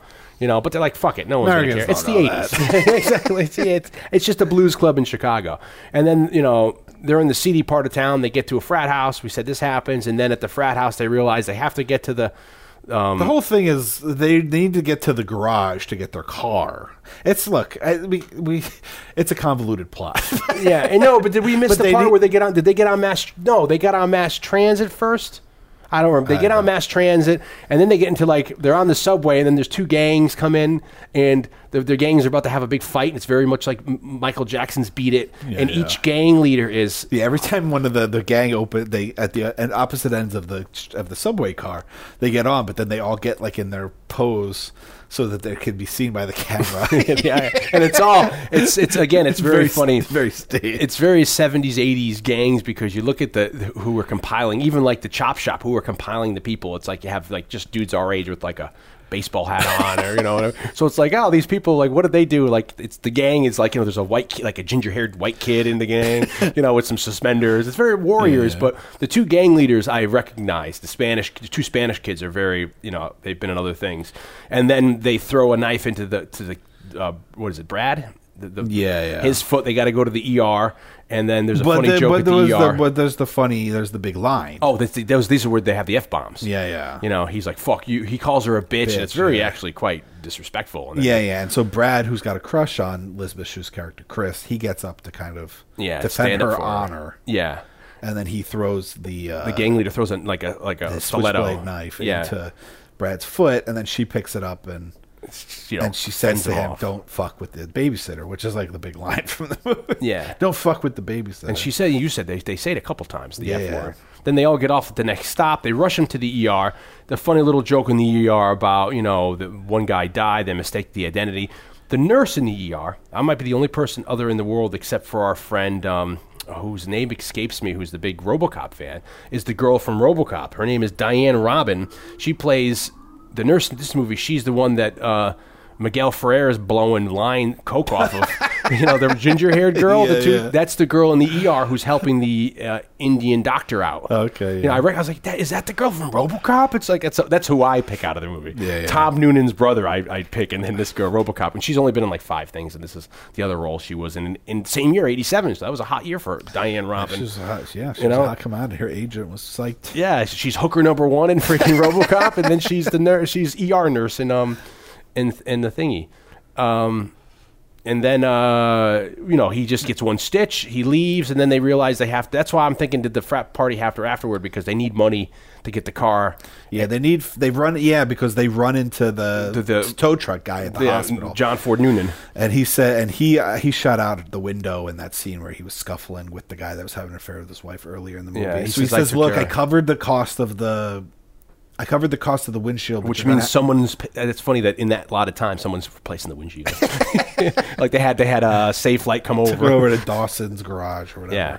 And he says, "I cover the cost of the windshield, but you're going to have to cover the cost of the, of the blown out tire." Dawson's gonna want fifty bucks for the tire. Yeah, and it's fifty bucks. So they're trying to figure out how to get to the. That, so we have the new ob- objective, is they need to get to the garage. They need to find f- fifty bucks. They need to get the garage to get their car before they can go pick up Penelope, Penelope Ann Ann Miller, at the who bus has a lot Uh, of station. funny. Uh, periodically, we flash back to Penelope, Penelope Ann Miller, and she's got some funny shtick in the bus depot. I've never seen, maybe because I've never been in a bus depot in the '80s, but it's cool that they had like TVs built into the Yeah, TV consoles yeah. built into the to the seat, so you can sit there and because I guess you know back in the day, bus depots were just as big as airports. People like it's like a train station. That's how Sure. people used to. I feel like I've been to bus depots that have that, but but Well, you've have- taken- you but used to haven't s- take- I used to take the bus a lot. Yeah, uh, go- to go back to your Albany parents' or house. Philadelphia. Yeah, so I've never been on a Greyhound. Truth be told, I've been on like a Peter Pan to go like on like a trip, save like school related or something, yeah. like on a on a on a school trip. But I've never taken like a Greyhound or whatever. Not that I never wanted to. I just But never. there'd be yeah, there's these funny like she's watching the TV, she takes off her glasses to kind of like rub her eyes, and there's a homeless lady sitting next to her with sunglasses Yeah. on,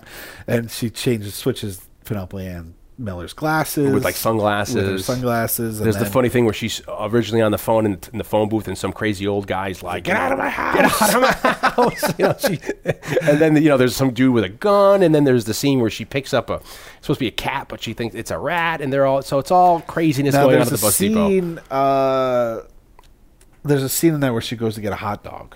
Now, Yes. supposedly this scene was not in the script, but they felt like they needed like some more, like another interstitial or yeah, something. more business with her. And so she goes to a hot dog vendor. So the scene's c- pr- is pretty much improvised because it wasn't in the script. But they get this guy, and it's it's actually a pretty funny scene. 'cause Yeah. she wants to. She's trying to, r- you know, she's trying to like forward this check that she got from Elizabeth Shue to pay for the hot I dog. never heard. I wonder back in the day. I mean, I still write checks to pay bills, but were you able to write a check over to somebody? I, I, I, it's the kind of thing where you saw it on TV a lot. Yeah, I don't but, know. Like I 'cause don't remember. Because, like I said, I write checks to pay Like, a make bill. it- yeah, yeah. So how do I take that check and write it over to you? Because then how would the people know? Like why? You know, it's like I don't know. You, sh- you think you need to sign it again? I don't know. See, that's Or weird. some- yeah, That- it's something that you would find. No, I sign it to you, and that's the whole shtick. Is she? I, well, J- J- Johnny Joe wrote it to me. f- and I give it, so I wrote it to her. And I'll write it to you, and then he's like, "Fuck off." You know, the- He's like, no, I run a cash business, and she's like, well, I don't have any cash, and, he, and he's like, well, no cash, no wiener, and uh, you know, because he's selling hot dogs. So there's this funny exchange. Now, in the original improvisation, she's like, well, you know, I don't. I don't have there. I don't have any cash. He's like, well, you, if you have no cash, you know, you can't. You, you there's no. You can't have. a- You can't have my wiener or something like Yeah, that. yeah. But he says he s- used the f bomb. He said, you know, no cash, no fucking wiener or something like that. Now, apparently, everybody thought that was really funny, but like Disney was like, there's already too many f bombs in this movie, so they made them It is a cut it Disney or, movie. or reshoot it. Um, so yeah, funny little things that happen when you're on set when they, you know, a director will come up with see something and maybe use, you know, like hey, let's, you know, we it'd be good for us to have another one. Why don't we do a scene where she goes to get a hot dog or something? Uh, but yeah, there's a lot of little comedic. You're right. These little interstitials with her in the bus station are, are pretty funny. uh, Yeah. but mostly because I like the surrounding characters. And she's not. She doesn't have a big. She's the whole crux of this plot happening, but she doesn't have a very big role in the movie. So they must have just. It must have been fun for her to have a little business and Yeah, yeah. You know, have these scenes probably by show all herself. one day. Yeah, you know, and then she at the end she, when they pick her up, they kind of just toss her aside. Yeah, you know, she go like home. falls asleep or Yeah. something in the car. Um, So uh, you know they had, so they end up finally getting to Dawson's garage, and then there's another thing here where originally they were talking about actually getting the gentleman John uh, Mika Thor to play the role. Yeah, who was like a heavy metal singer. Yeah, who uh, kind of in the 80s was um, borrowing the look of the Thor Marvel guy to almost yeah. be part Well, he of was. his It was shtick. his shtick was about like Thor, the god of thunder. Yeah. you know, and it just. had And to isn't there like a coincide- GoFundMe thing now with the member we There were? was recently because somebody asked us if we wanted to interview him, Yeah, because he's doing something. Maybe they're trying to get a documentary done on him. So if you are and I interested, think he talks about this in that documentary. But there was something going on, and somebody emailed us or messaged us and wanted to know if we wanted to. talk yeah, to because he him. was friendly with the guy and he's trying to Yeah. get his word out there. And then we, And- we ended up sharing the and we link. were, and I and I was like, well, we don't really have that kind of show. yeah. uh, but um, we'd be happy to s- you know share it. Yeah, if So you go we- look back on our page from maybe two or three months ago, we shared the link of the GoFundMe for this guy's documentary, uh, John Mika Thor. So if you're interested, go check it out or Google it. I'm sure you Yeah, can yeah. find the GoFundMe. So his stage presence was basically Thor. Yeah. and so they apparently they had originally cast him. I, I believe he.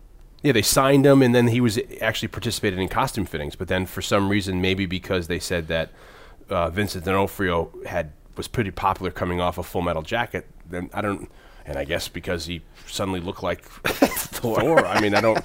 I, it was such a surprise to me when I revisited this movie a couple years ago that when all the that you know because that's another big thing I remember from this movie is you know his entrance with the dun, Yeah, dun, yeah. him coming off and it's so magical with the light behind him and i never knew it was vincent philip d'onofrio and it's like holy crap that's so Yeah. crazy that it's Fi vincent d'onofrio so um, it was interesting to see it's oh it's him Yeah, well, I believe you. I think you might have even told me. I, somehow it came up on a on our p- earlier podcast. Yeah, we were maybe when we were Maybe it doing was when we did Daredevil, we were talking yeah about i might have Vincent. just watched it around then Yeah, and you were like, and I was like, really? That's Vincent D'Onofrio. Yeah, and it's weird because then it, I guess in I'd say by the middle '90s he kind of filled out a little bit. He wasn't as thin anymore because remember he cameos as Orson Welles and Ed Wood at the very end, and it has um, Maurice LaMarche supplies the voice, but it's Vincent D'Onofrio being Orson Welles. So he kind of. You know he's kind of getting a little bigger, but it's I- it's such a drastic change to me. So he shows up and he's kind of a dick at first, real you know, and it's very funny because his role doesn't seem too rounded where it's he's just really like you know what did you say about me or what did you you know he's kind of like and then when when the the little child who I'd love to slap in the face Sarah like you know she she kind of um being a You brat don't, you don't like Sarah. yeah, ah, she she's kind of a brat to me at points, but she kind of like you know she she kind of you're the god of blah blah blah, and he kind of he she wins him over. Yeah. So he's like, okay, you know, forty five hours is fine. Get She's out of like, here. I know why you're not doing it. Why you're not being nice is because you don't have your helmet. you Yeah, and know? you're- this is He's like, well, your- take mine. So she gives. She wears this. He's like, kid, you're gonna give this to me?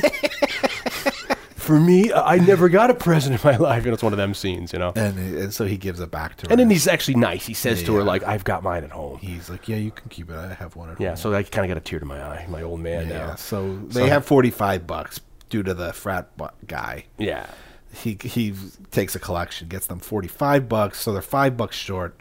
Vincent D'Onofrio is not going to give him the car, but because of the generosity of the little girl, yeah, it wins him over. He gives him the car. So then th- now they're set.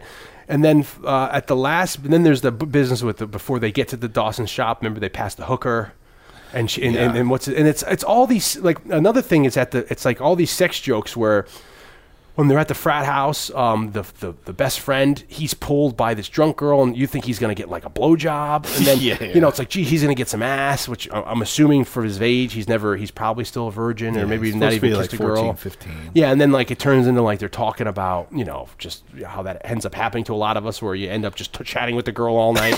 so he's chatting with her about whatever, and she's drunk. She's like, "Oh, you're the nicest guy I've ever met." And then there's the other scene later where they're walking to the garage on by this by the seaside, and th- I think that's an example of where you could tell that the the the frame and the wide shot below is. Toronto, but then they kind of like superimpose the Chicago si- skyline above. Like that's my dad's building, and then he runs off. He just runs away while they're Yeah. talking.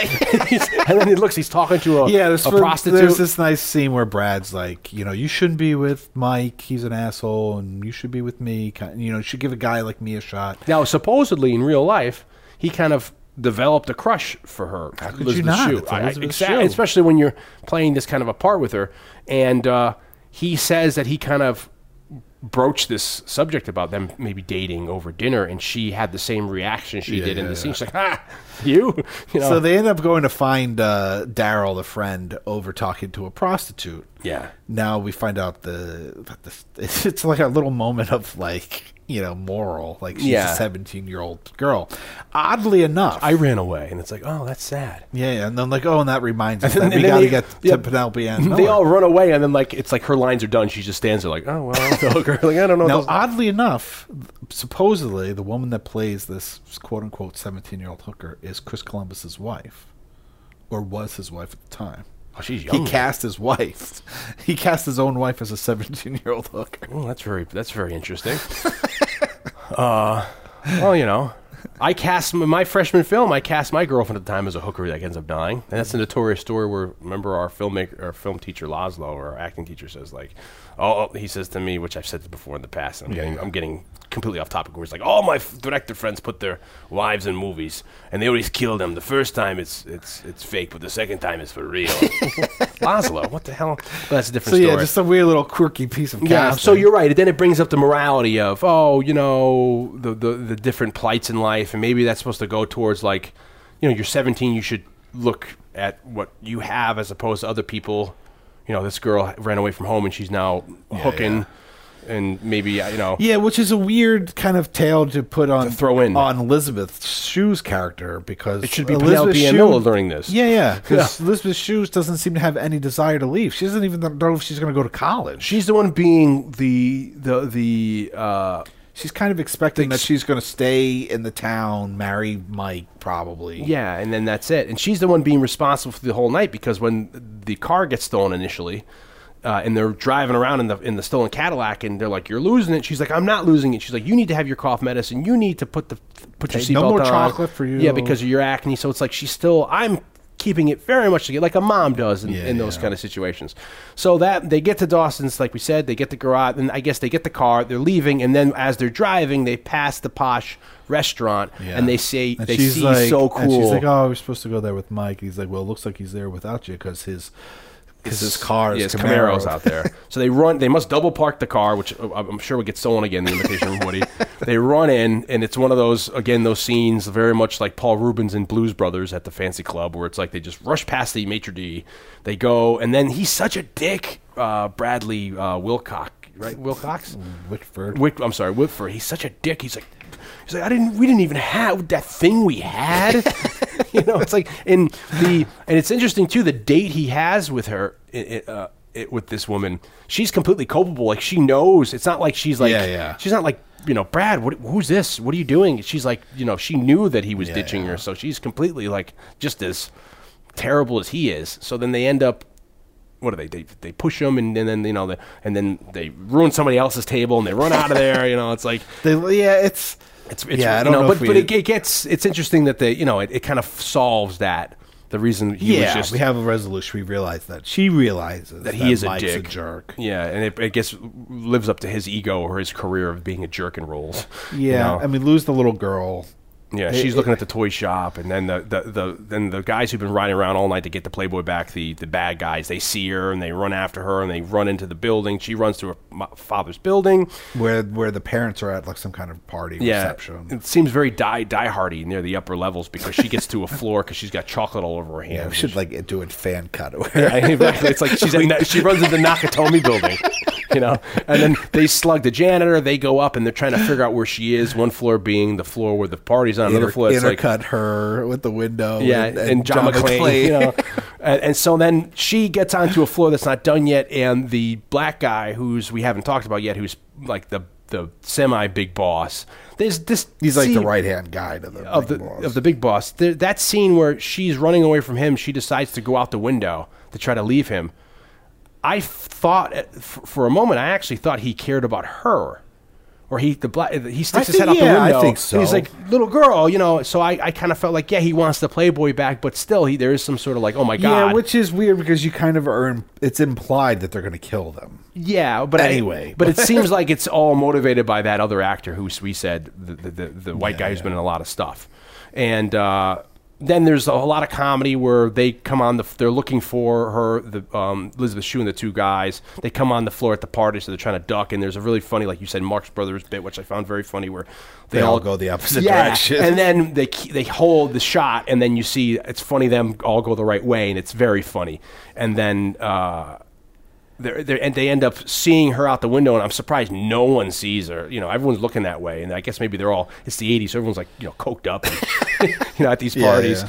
And then they get up to, and then the the the the, the uh, right hand man he goes out of the window to try to save her, but then they show up and they throw a rope down and they bring her up and they leave him out there, which I feel bad Yeah, about. which there's then at the end of the movie after the credits. I was going to still Oh, say, there's a there. little, yeah, after the, all the credits, I'm sure mm, if people, fans of the movie knows, it's, it's very funny. They, after the credit ends, it comes back to him. He's like, ah, he's like crying out there. He's still out there, which is kind of sad because I felt like he was going out to help him, but they kind of leave him out there. And then the, uh, the carjacker shows up again, punches out the head boss, leaves the, I don't know what's going to happen to him. He's been very nice the entire movie. I thought they were going to end up together like Elizabeth Shue and him, you know, maybe. That was a little, little, little too racy. Yeah, for that's the what, I- yeah, 80s. that's what I said. I was like, yeah, maybe it's a little too controversial for the '80s, but they seem like they had some chemistry. Where he's like, you know, you're you're much more beautiful than than the playmate. Remember? And then he says some Yeah, stuff to her yeah. in the car to her, like, I promise you. Like he's very like, I Mm-hmm. got you, I got you, you're mine, you know. But then. So it kind of resolves itself, or the carjacker's like, "No, leave him outside the window for a little while to cool off," and he punches out the guy who lives in the Playboy. Then they have to run home, and they have to, to beat the clock to get home before the mom. yeah, well, they go pick up Penelope. I mean, I don't know if you know. that's basically it. And then they get home right in time. hopefully you've seen this movie Yeah. before you listen to this. because we've ruined the entire I thing don't- for you. I don't know how much of the plot. Yeah. is uh, it- it's a con- but you know the thing about it is that it's it's one of those plots. You know, aside from being about uh, the uh, you know kids on an adventure. It is kind of like After Hours. It's this like plot. It's one of those plots where like just everything goes wrong. You know, the the the, the, the friend runs away. The tire blows out. But it's they- a like, situation we've what all else been could- in to a certain extent, where you you you're, you go out when you're not supposed to. Something goes wrong when you're a kid or a teenager. Yeah, yeah. You know, your your parents don't know where you're. You know, you say you're sleeping over somebody's house, but you go to a party. So I feel like not to the point where the, the shenanigans that happen in this movie, but you're always in, you're in that situation where like, oh my god, I'm in trouble. I'm gonna get you know. So but like, this we is all can just relate like with it. it's just like one thing leads to another, and it's just like every mishap. Uh, it's it's one of those like obstacle movies, you know. It's just like everything keeps on getting in the way to accomplishing Yeah. the goal, which is you have to get your friend at the bus station to get home, and it's just you get further and further into this this kind of more outlandish plot as it goes along. But you know, I like those kinds of movies. No, those you are know, fun, like- especially if they're original and they take like this one takes great right hand turns where you know s- you don't you don't think something's going to happen and it goes nuts. Um, two quick points. I love the, the the there's at the when the tow truck driver shows up at his wife's house, the truck knocks the lawn jockey over, and that becomes the shtick in both Home Alones as well. When they're showing up to the house, they knock the lawn jockey over. So I like how Columbus employs that. And then since it does take place in Chicago, as soon as they got to the chop shop with the with the electric blues music, I was wondering like I wonder if these guys know the Wet Bandits who are also in Chicago. Like it seems like they wouldn't they would cross paths, you know what I mean? Like when they're when they're fencing stuff. Yeah. You know, cuz it to me it seems like this movie can almost live within the world of Home Alone. You know, and those guys and this the, the shtick, like you know, maybe Elizabeth uh, Shue could be babysitting Macaulay Culkin at some point. you know, Yeah, you know, a lot of those '80s movies, and like you said, there is a very there's a very Hughes esque feeling about it. qual- yeah, com- I thought it was one of those. You know, it's You know. definitely kind of a very like Ferris Bueller, like even like trying to get back, trying to race home to get back to the house before the parents get back. There is like there is that scene in Ferris Bueller. I mean, it's a little bit more elaborate and stuff, but there's just like we have to tidy up so that the parents don't know adventure the, the adventure happened. And then there's like that very nice scene where the Sarah's like, "Will you come? You do this next week?" And she's like, "I don't think I'm going to do this anymore." And you know, they both, they all, all the kids kind of tell her that this was like the best night of their lives. And, and she she's- kind of agrees. Yeah, and she she's like, says, "Well, "Me now that too." we're friends, I'll, um, you know." Because he says, "Well, you say hello to me in school, a fre- senior to a freshman." He's like, "Well, f- I, I- I won't. you know, we're friends now." So which is a, s- you know, a sentiment and kind of a little bit of that in Breakfast Club, which Yeah, we yeah, talked about last that they all year. bond. Like, you know, now that we've done, had this experience together, are you still gonna, snub me. And, yeah, and, and stuff. So definitely, um, and I, you know, definitely like a Hughes esque feeling here, and I think that's probably why the movie got made. You know, there's a great the eighties was a great time for. I'm these kinds surprised. of like teen melodrama slash comedy. Yeah, and I'm surprised that Hughes didn't really have any handling of this movie. I'm Yeah. surprised he didn't write it or produce it or have some sort of hand on it. and like the Col- Chicago. and the Hughes connection with Chris Columbus doesn't even happen until a couple years later with Home Alone. Yeah. So it's like you would think. I, I, I thought he had a, some sort of part in this, um, and it ends up coming out in '87. It- The budget was only seven million, and ended up making thirty-four point three million. So that's a huge success. It's released overseas as a Night on the Town, and I hear, even though it has been reissued under its original name, it still sometimes shows up on UK television as a Night on the Town. Yeah. And um, then this is 87, and we talk, of, you and I had discovered, oh, and then 2005, I guess because you're saying of people remastering soundtracks and stuff, that um, they re released this soundtrack, the score by Michael uh, Kamen. Kamen, yeah. And they released a lot of stuff that was never uh, used in the movie or stuff that was only heard in the film. This, like, 22.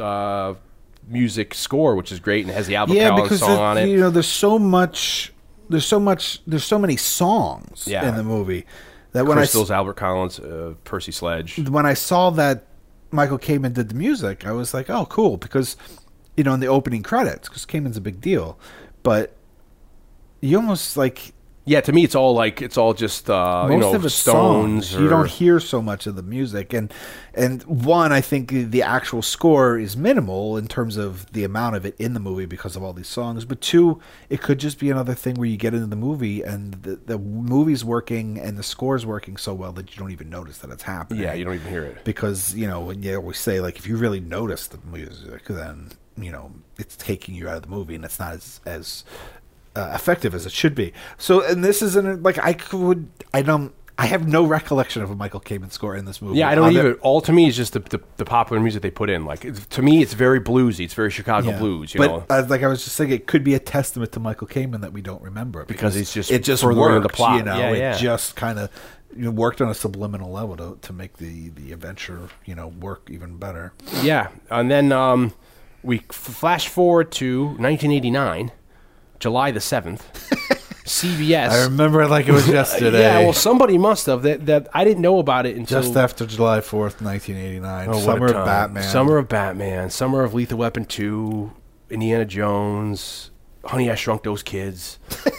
Hey, I shrunk them kids again. Honey, I Shrunk Those Kids again. Oh. Um, CBS um, issues a pilot, and they, they, they, they shoot a unsold TV pilot that never gets made a series, but then it ends up airing July the 7th, 1989, uh, a single episode uh, for an Adventures in Babysitting television show. Yeah. And you were both and I both discovered it online, and we'll put a link in the site if you have 23 minutes to burn. Uh, m- uh, you time you may never get Unfortunately, back. it's like 800th generation VHS. yeah, so it's kind of shitty quality. It's f- poor to fair quality. Um, it's so 80s. It's great in the sense of the s- mu- the soundtrack, the themes, everything, but it's not a very good plot.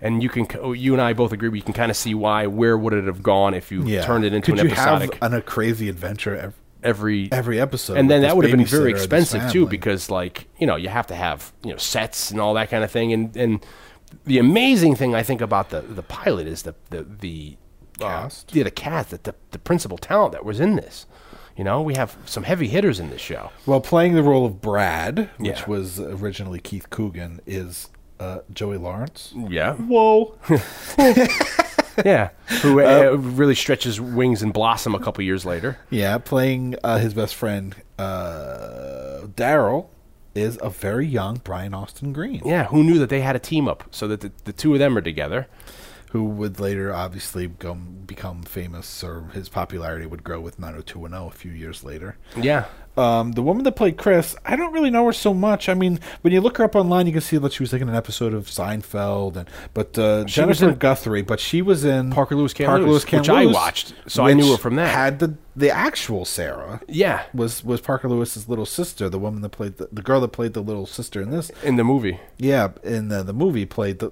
Parker Lewis's little sister. on and that was if you- people aren't familiar with Parker Lewis, that was kind of like I remember the same night almost.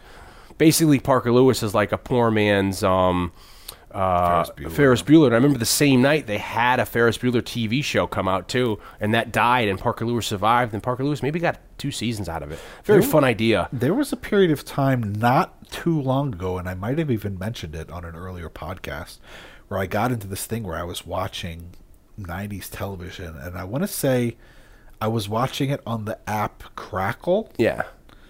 I was I watched like the first three episodes of Parker Lewis Can't Lose, like within the last year. How was it? Was it was it Very dated. Yeah, I could feel like- like so much You so- can't get more '90s than Parker Yeah. Lewis Can't Lose. And I remember it had a great cast. swatches, and I Yeah. mean it was funny, But there's shtick in it too, because remember the nerd? He like, I remember like he'd take a piece of paper and he needs it photocopied, so he put it through the back of his trench coat and the light would go on. It it's was like all sticky, shtick. and I feel like it was had a. Were I there wanna- sound effects too? Like you know, there like- might have been sound effects, and I want to say that you know there was a shtick where like you know, like the lockers were like endlessly big. You know, they were like the TARDIS. Or Yeah, yeah, they something, get you into- know, they like go you to could a- fit yeah. like anything in those lockers. Oh, and then a shout out uh, to, to Doctor Who. It seems like for her, J- Elizabeth her uh, S- Elizabeth Shue's uh, um, scarf in this Like the was very scarf, the much trench like uh, coat. It's, uh, very much like the Doctor Who. What's his face's um uh you know what- I forget what doctor that is. Yeah, what is it, Tom. Something? Tom Baker. Yeah. Yeah, Tom Baker's scarf. So I thought that was like, oh, look at she's wearing a Doctor Who scarf. But yeah, so Parker Lewis was a very dated show which came and went, was very popular very quickly and then kind of Which, faded oddly away. enough, around the same time was also a Ferris Bueller television show. That's what I'm saying. The, the, they, I remember they premiered like the same night. And that where Jennifer Aniston, if I Didn't get- recall correctly, played the Jennifer Grey part. Yeah, and that didn't that didn't last very long at all. Parker Lewis won the the the uh, other show got canceled, and Parker Lewis got like two seasons. Yeah, yeah. You know, and that was kind of fun. I remember all my friends. We were really into Parker Lewis. We were all like, "Who's playing whose character?" And the lead Yeah, the went guy on. that to- plays like the best friend, Mikey or something. Yeah. he was kind of. He'll probably be best known to sleepover audiences in that I think he was the little brother in just one of the guys. yeah, uh, Parker Lewis, the lead. He went on for for sleepover fans. He's in the TV version of The Stand, the movie. He plays. Mm-hmm. He was in a lot of one of the stuff, that bad guy, guys after that, that. under flag. The uh, bully shows up. I think he shows up on Doogie Howser. He's like one of the Yeah, the, big. You mean the really big guy? yeah, he's like one of the hospital attendants. I remember when I was little, I had a good friend of mine, Laith Coleman, who we were in elementary school. His mother went to school with the female principal from Parker Lewis. So we're like, oh, Oh, that's okay, so yeah, cool. Do you yeah. still know her? I'm like, no, I- she doesn't know her. You know? Wow, that's so awesome. So like, there's a lot of weird people, you know, going around in that. So. So back to the to this pilot for Adventures of Babysitting, the plot is ludicrous. Where I don't I don't I couldn't even figure out it, I don't know what the reason was for them to leave, but the Pen- Penelope Ann Miller character gets a job at a 7 Eleven. Um, there's so many characters in it. The manager of the 7 Eleven, uh, I forget his name offhand, but he is the actor, uh, African American, who shows up in Die Hard 2, who's uh, part of the airport uh, tower with Fred Thompson. It's him, and he's the one that takes uh, Bruce Willis to the other side of the airport. He actually with came the white up hair. recently because I think he's the cop in Fright Night. So Yeah, he's in Fright Night, Mike yeah. and I were talking about that. yeah, guy. he's he's he's in it. He only has like a like a handful of lines in one scene. Uh, we said, But the- it's kind of clear. It kind of indicates that he's going to be a Yeah, probably a main you know, character as he- the series goes on. yeah, he's in it, and then um, and basically what happens is they go for some reason to the 7-Eleven while she's babysitting them, and then there's a robbery hold. They the 7-Eleven gets held up, and then they barricade themselves in, and they put them in a storeroom, and then The floor gives out. The floor they gives end out. up in the sewer. yeah, then they got to try to find their way out of the It is- sewer. it is so weird. It's so. But I'll tell you one thing about it. Aside from the cast, you know, I guess this is a common thing wherever they shoot these pilots that like you know you get like an audience in off the street like hey you want to go see a s- a s- a- a Yeah. show today and like you know you got to be real enthusiastic 'cause it's a pilot. The audience is like into it. Like, they must they're get free very- drinks. very enthusiastic. They're like, Oh, yeah. I mean, they're standing ovations, just laughing clapping. and- You know, you could tell that the, the that it's it's a really good you know positive energy because the, the the the cast is really into like the jokes Yeah, they're doing. You can tell the audience was excited. You know, probably you know, French's Babysitting was a big mi- movie, and they're like, we're, sitting- we're sitting in on the pilot. of a Yeah. new television show And- based on a great movie. Um, I don't I don't recognize the guy who plays the father, but the girl who plays Sarah, who's obsessed with Thor, she goes on to have a voiceover career, and she's in Frozen, the Disney movie. She does some uh, additional voiceover work in Frozen. So for a pilot that went unsold, it is a pretty sizable known cast because they all went on to do things in their own right, which is pretty amazing. yeah, which is you know made me, excuse me, made me kind of before we started recording, I kind of said to you, you know, it's it's interesting, it's interesting because you wonder like How many It, of it makes these? you think how many pilots like these Yeah. guys went and did like how many pilots did like Joey Lawrence make between This and yeah, that. you know, the Well, Nell Carter show and Blossom. Do you remember that that was like kind of a uh, a conversation piece at the beginning of Pulp Fiction, where Samuel L. Jackson and John Tra- Travolta, Travolta's, I think it's Travolta's telling Samuel L. Jackson that uh, Marsalis Wallace, his wife Uma Thurman, she was an actress who was in the Unsold Pilot, of some old seventies Yeah, yeah. cop show. So that was the kind of a thing where you know uh, you, you do these pilots, but I never thought a lot of them to air. I mean, there's there's a pilot to a lot of shows, but for some reason they aired this. It aired like we said, July seventh, nineteen eighty nine, and some guy or some girl recorded it in the Pencil, uh, Pittsburgh area. Yeah, Pittsburgh area. Because what happens in, at, at halfway through the show, there's a little warning that comes up that there's going to be some uh, like thunderstorm uh, weather warnings in the western Pennsylvania area, and to stay tuned to the local news later on that night, you know. Uh, so it's funny, but like we said, it's very poor quality because it is like eighth generation tape. now the It's- guy that directed that episode, Yeah. Joe Zwick, yeah, uh, he is like '80s television fucking star man. well, I wonder if that's the reason they brought him in because he was like a you know uh, he a seasoned directed guy. episodes starting with he directed like bo- episodes of Booze and Buddies, uh, It's a Living, which is a sitcom that only I remember. um, uh, Joni loves Chachi. Yeah. Always Perfect Strangers. He directed Second Sight, that movie with John Larroquette. Wow, and that Bronson that went Pinchot. nowhere.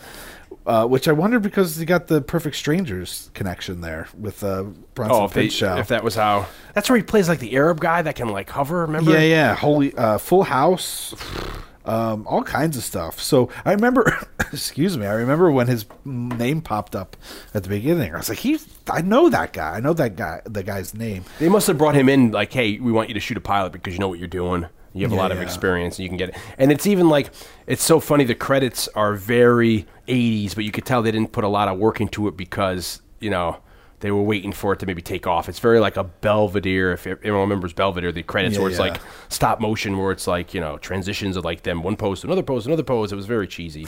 So uh, before we wrap up, um, my Steve Coogan story. Steve, I keep on saying Steve Coogan. Hamlet too. Good day, Mike. With, uh, but uh, Keith Coogan story. Yeah, yeah. So I'm at a, c- a horror convention, as I'm known to do Yeah. occasionally, um, and he's there. And now I never get anything signed for myself. I'll sometimes get you a picture if somebody's there that you like Yeah. get an autograph for you. I mostly get autographs from my friend Dave and his brother Steve. Dave gets talked about constantly on this podcast. He's the one that did the Silver Bullet cast with me, uh, you know, o- over a year ago. Um, so, you know, Adventures in Babysitting, uh, Keith Coogan's also in Toy Soldiers, which is a movie Oh, that I yeah, like yeah. a lot, and a movie that would come up with me and, the, and Dave and Steve a lot. So I went over to get something signed by him and there's a very funny scene in in uh, Toy Soldiers, and they actually had a picture from it. And if we ever do that movie, I'll get into it then. So I get a picture for Steve. I get a picture for Dave. How long ago is this? Three years ago. Okay. Maybe I don't know. I lose. I don't have. Can't keep track of time Oh, Yeah, anymore. tell me about it. Uh, the woman who's like his handler, you know, who collects the money and stuff. She's like, "Well, you know, if you buy an autograph, you get a picture with them. Do you want the picture?" And I was like, "Yeah, okay. What the hell?" Yeah. Why not? you know, I'm not gonna get. A, I'm not getting something from myself, but I'll take it. I said, but at that time, I had a really shitty phone, so maybe it was more than three years ago because the phone, like the camera on my phone, was awful. So maybe it was like two phones ago. So Yeah. it might have been even longer ago. 1989. Uh, so I was like, I don't really have a camera phone. Uh, you know, my phone stinks. Um, and uh, she's like, well, I, I can tell. I have a camera. I'll take a picture for you, and you write- give me your email address, and I'll email it to you. So me and Keith Coogan get we pose. You know, I, I got my. I think I have my arm around his shoulder, and his arms around my waist. Okay.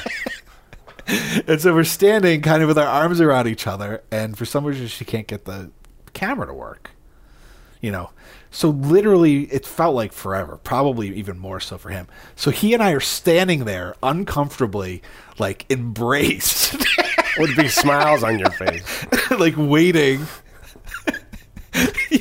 you know, the, the smiles probably left our faces, you know, waiting for the, like, when it's ready, we'll smile again. But we still stood there, like, his arm, just, like, f- tightly wrapped, you know, like, like holding my waist.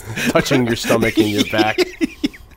we stood there for what seemed like an eternity uh, until she finally got the camera working. She took a picture, and then that bitch never sent me the photo. She never sent you the photo. No. And I, you know, it's one of those things where like I never really even would have cared of the pho- about the photo. It never would have occurred to me to get my picture with them. Nowadays, when I go mostly for the podcast, I'll get pictures with people at these things to- just to post them. Yeah, hey, you look know who this look who's here and look who I yeah, saw. yeah, like me with Tom Atkins or Yeah. me with uh, Al Young or the you know, the stunt guy from Big Trouble in Yeah, Little yeah, China yeah. and Lethal Weapon. You know, just like weird actors that I'm like, ah, it'll be a funny thing to put on the on our Facebook page Yeah. for the show. But normally I would never do that kind of thing for myself. So it never would have occurred to me to get a picture with Keith Coogan. But once she was like, um, e- once I was done. And she was going to email it to me. I got kind of excited about it. Yeah. I was like, awesome! I'm gonna have a picture of me with with this guy. And you paid the money for it too. well, I paid for the for the autographed eight by tens that I got from my friends. This was like a throw in with that. Um, so We I- never got our contact info. so no, I should have because you know what happened is probably nobody was thinking. She probably has like a list of names and email addresses, and she doesn't know what picture goes to which. yeah. yeah or does she care really? yeah, she got the money she really already. give a shit. Yeah. Um, so it was uh, both a very funny experience. well, they to- should have handled that a little better. to be embraced with Keith Coogan, and then also kind of a disappointing experience. 'cause well, I if never you're got listening to the this, photo. Mr. Coogan, you need to get that woman to start sending those photos out because I'm sure she has them on a card somewhere. but he seemed very nice. Yeah. and uh, and uh, if we ever start doing some kind of like guest interview stuff, I think we should try to get Keith Coogan because he's in toy, he's in Toy Soldiers, he's in this, he's in. Uh, Don't tell mom the babysitter's dead. Yeah. He's kind of in a lot. a movie of I've never seen either. Oh, really? That's a good one. Yeah, I never had any interest. I thought it looked so Maybe for a stupid. summer, one summer we'll end. Yeah, up we'll do, do we'll, we'll that. do that movie because I think it takes place over a summer. Um, with Daniel Harris, and another Christina babysitter though Applegate. movie, right? Because it's Oh, yeah, it's part of that- it's part of the Keith Guggen babysitter trilogy. trilogy. Yeah, yeah, exactly. I'm sure. I wonder if we should look and see if he's been in a movie that has a babysitter. We could turn that the third one. Oh, that really pisses me off. I hate when that. No, it's happens, not. I mean, you it's know? not that big of a deal. But I it know, made but for it's, a the, good it's the story. principle of it all. I, I always talk about the principle of stuff. So I, I stood in a in a in a nice embrace with Keith Coogan For no for reason. literally like four minutes. straight. yeah, and you never got anything for it. You know what? I bet you she never even took the picture. She probably lied to you. All right, because Oh yeah, I did snap. I couldn't figure the, I couldn't figure the camera out, so she she just like fuck it, you know. I- Sorry. Uh, that's good. He turned out to be a good guy because you and I talk about all the time. We always worry about that's a fear you meet somebody not going to be nice. yeah, he seemed know. to be really nice. I mean, I think he That's was the worst. I think he was a little uncomfortable with the amount of time that we were standing embraced. As but that's you know I get that. Yeah, yeah. I, was a little understand. uncomfortable. with it. it's a little odd. It's not certainly when you woke up that morning, it wasn't what you thought was going to happen that day. You know, feel feel like his, To this day, you can still feel his hand on your his lower- hand, like gripping my uh, spare tire fat Yeah, your on the roll. side of my body. I like how not only did he put it there, he kind of put it on firm. You know, kind of held on there for a bit. You know, that's always the worst because I that happens to me too, where it's like people are like, "Can you take a picture?" and they hand me the phone, and I don't want to do it. Yeah, yeah. But it happens so much, it's like okay, and then you got to try to work their phone, Yeah, you gotta and then the, figure the phone turns off. I'm like, I don't know how to work your fucking phone. Yeah, and then it's locked. The Yeah, lock and, screen on. I was like, can you you know, unlock it again? And then I'm trying to like hit it, and I'm trying to focus. It's blurry, or they have the flash on, or you're getting a s- call. Can you tell the person? that, you know, you, would be you'd be surprised somebody how many just times. sexted you. Yeah, I don't know if you dude, want to respond it's to just- this right This now. isn't, clearly isn't your wife, you know, Joanne from Toronto, you know. So it's like, you know, and it's it's it, it happens, but you have to be nice, and especially if it's like a show I'm on and I like the host, I'm okay, I'll do it because this person, especially if they ask you, Dion, come take a.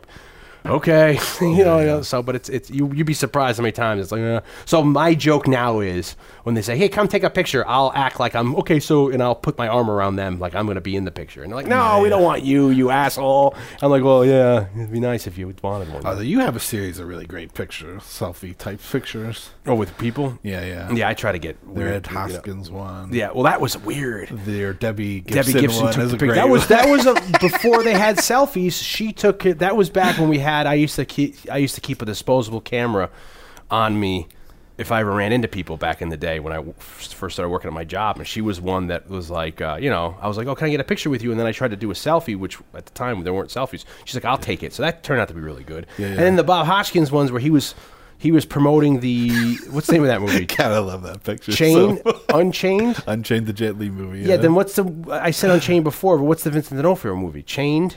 The one where he's a serial killer, he's got the girl, and the, he dresses as a taxi driver, and he takes people. that's called Chained, Oh, I think, too. That's that's from like a couple years ago.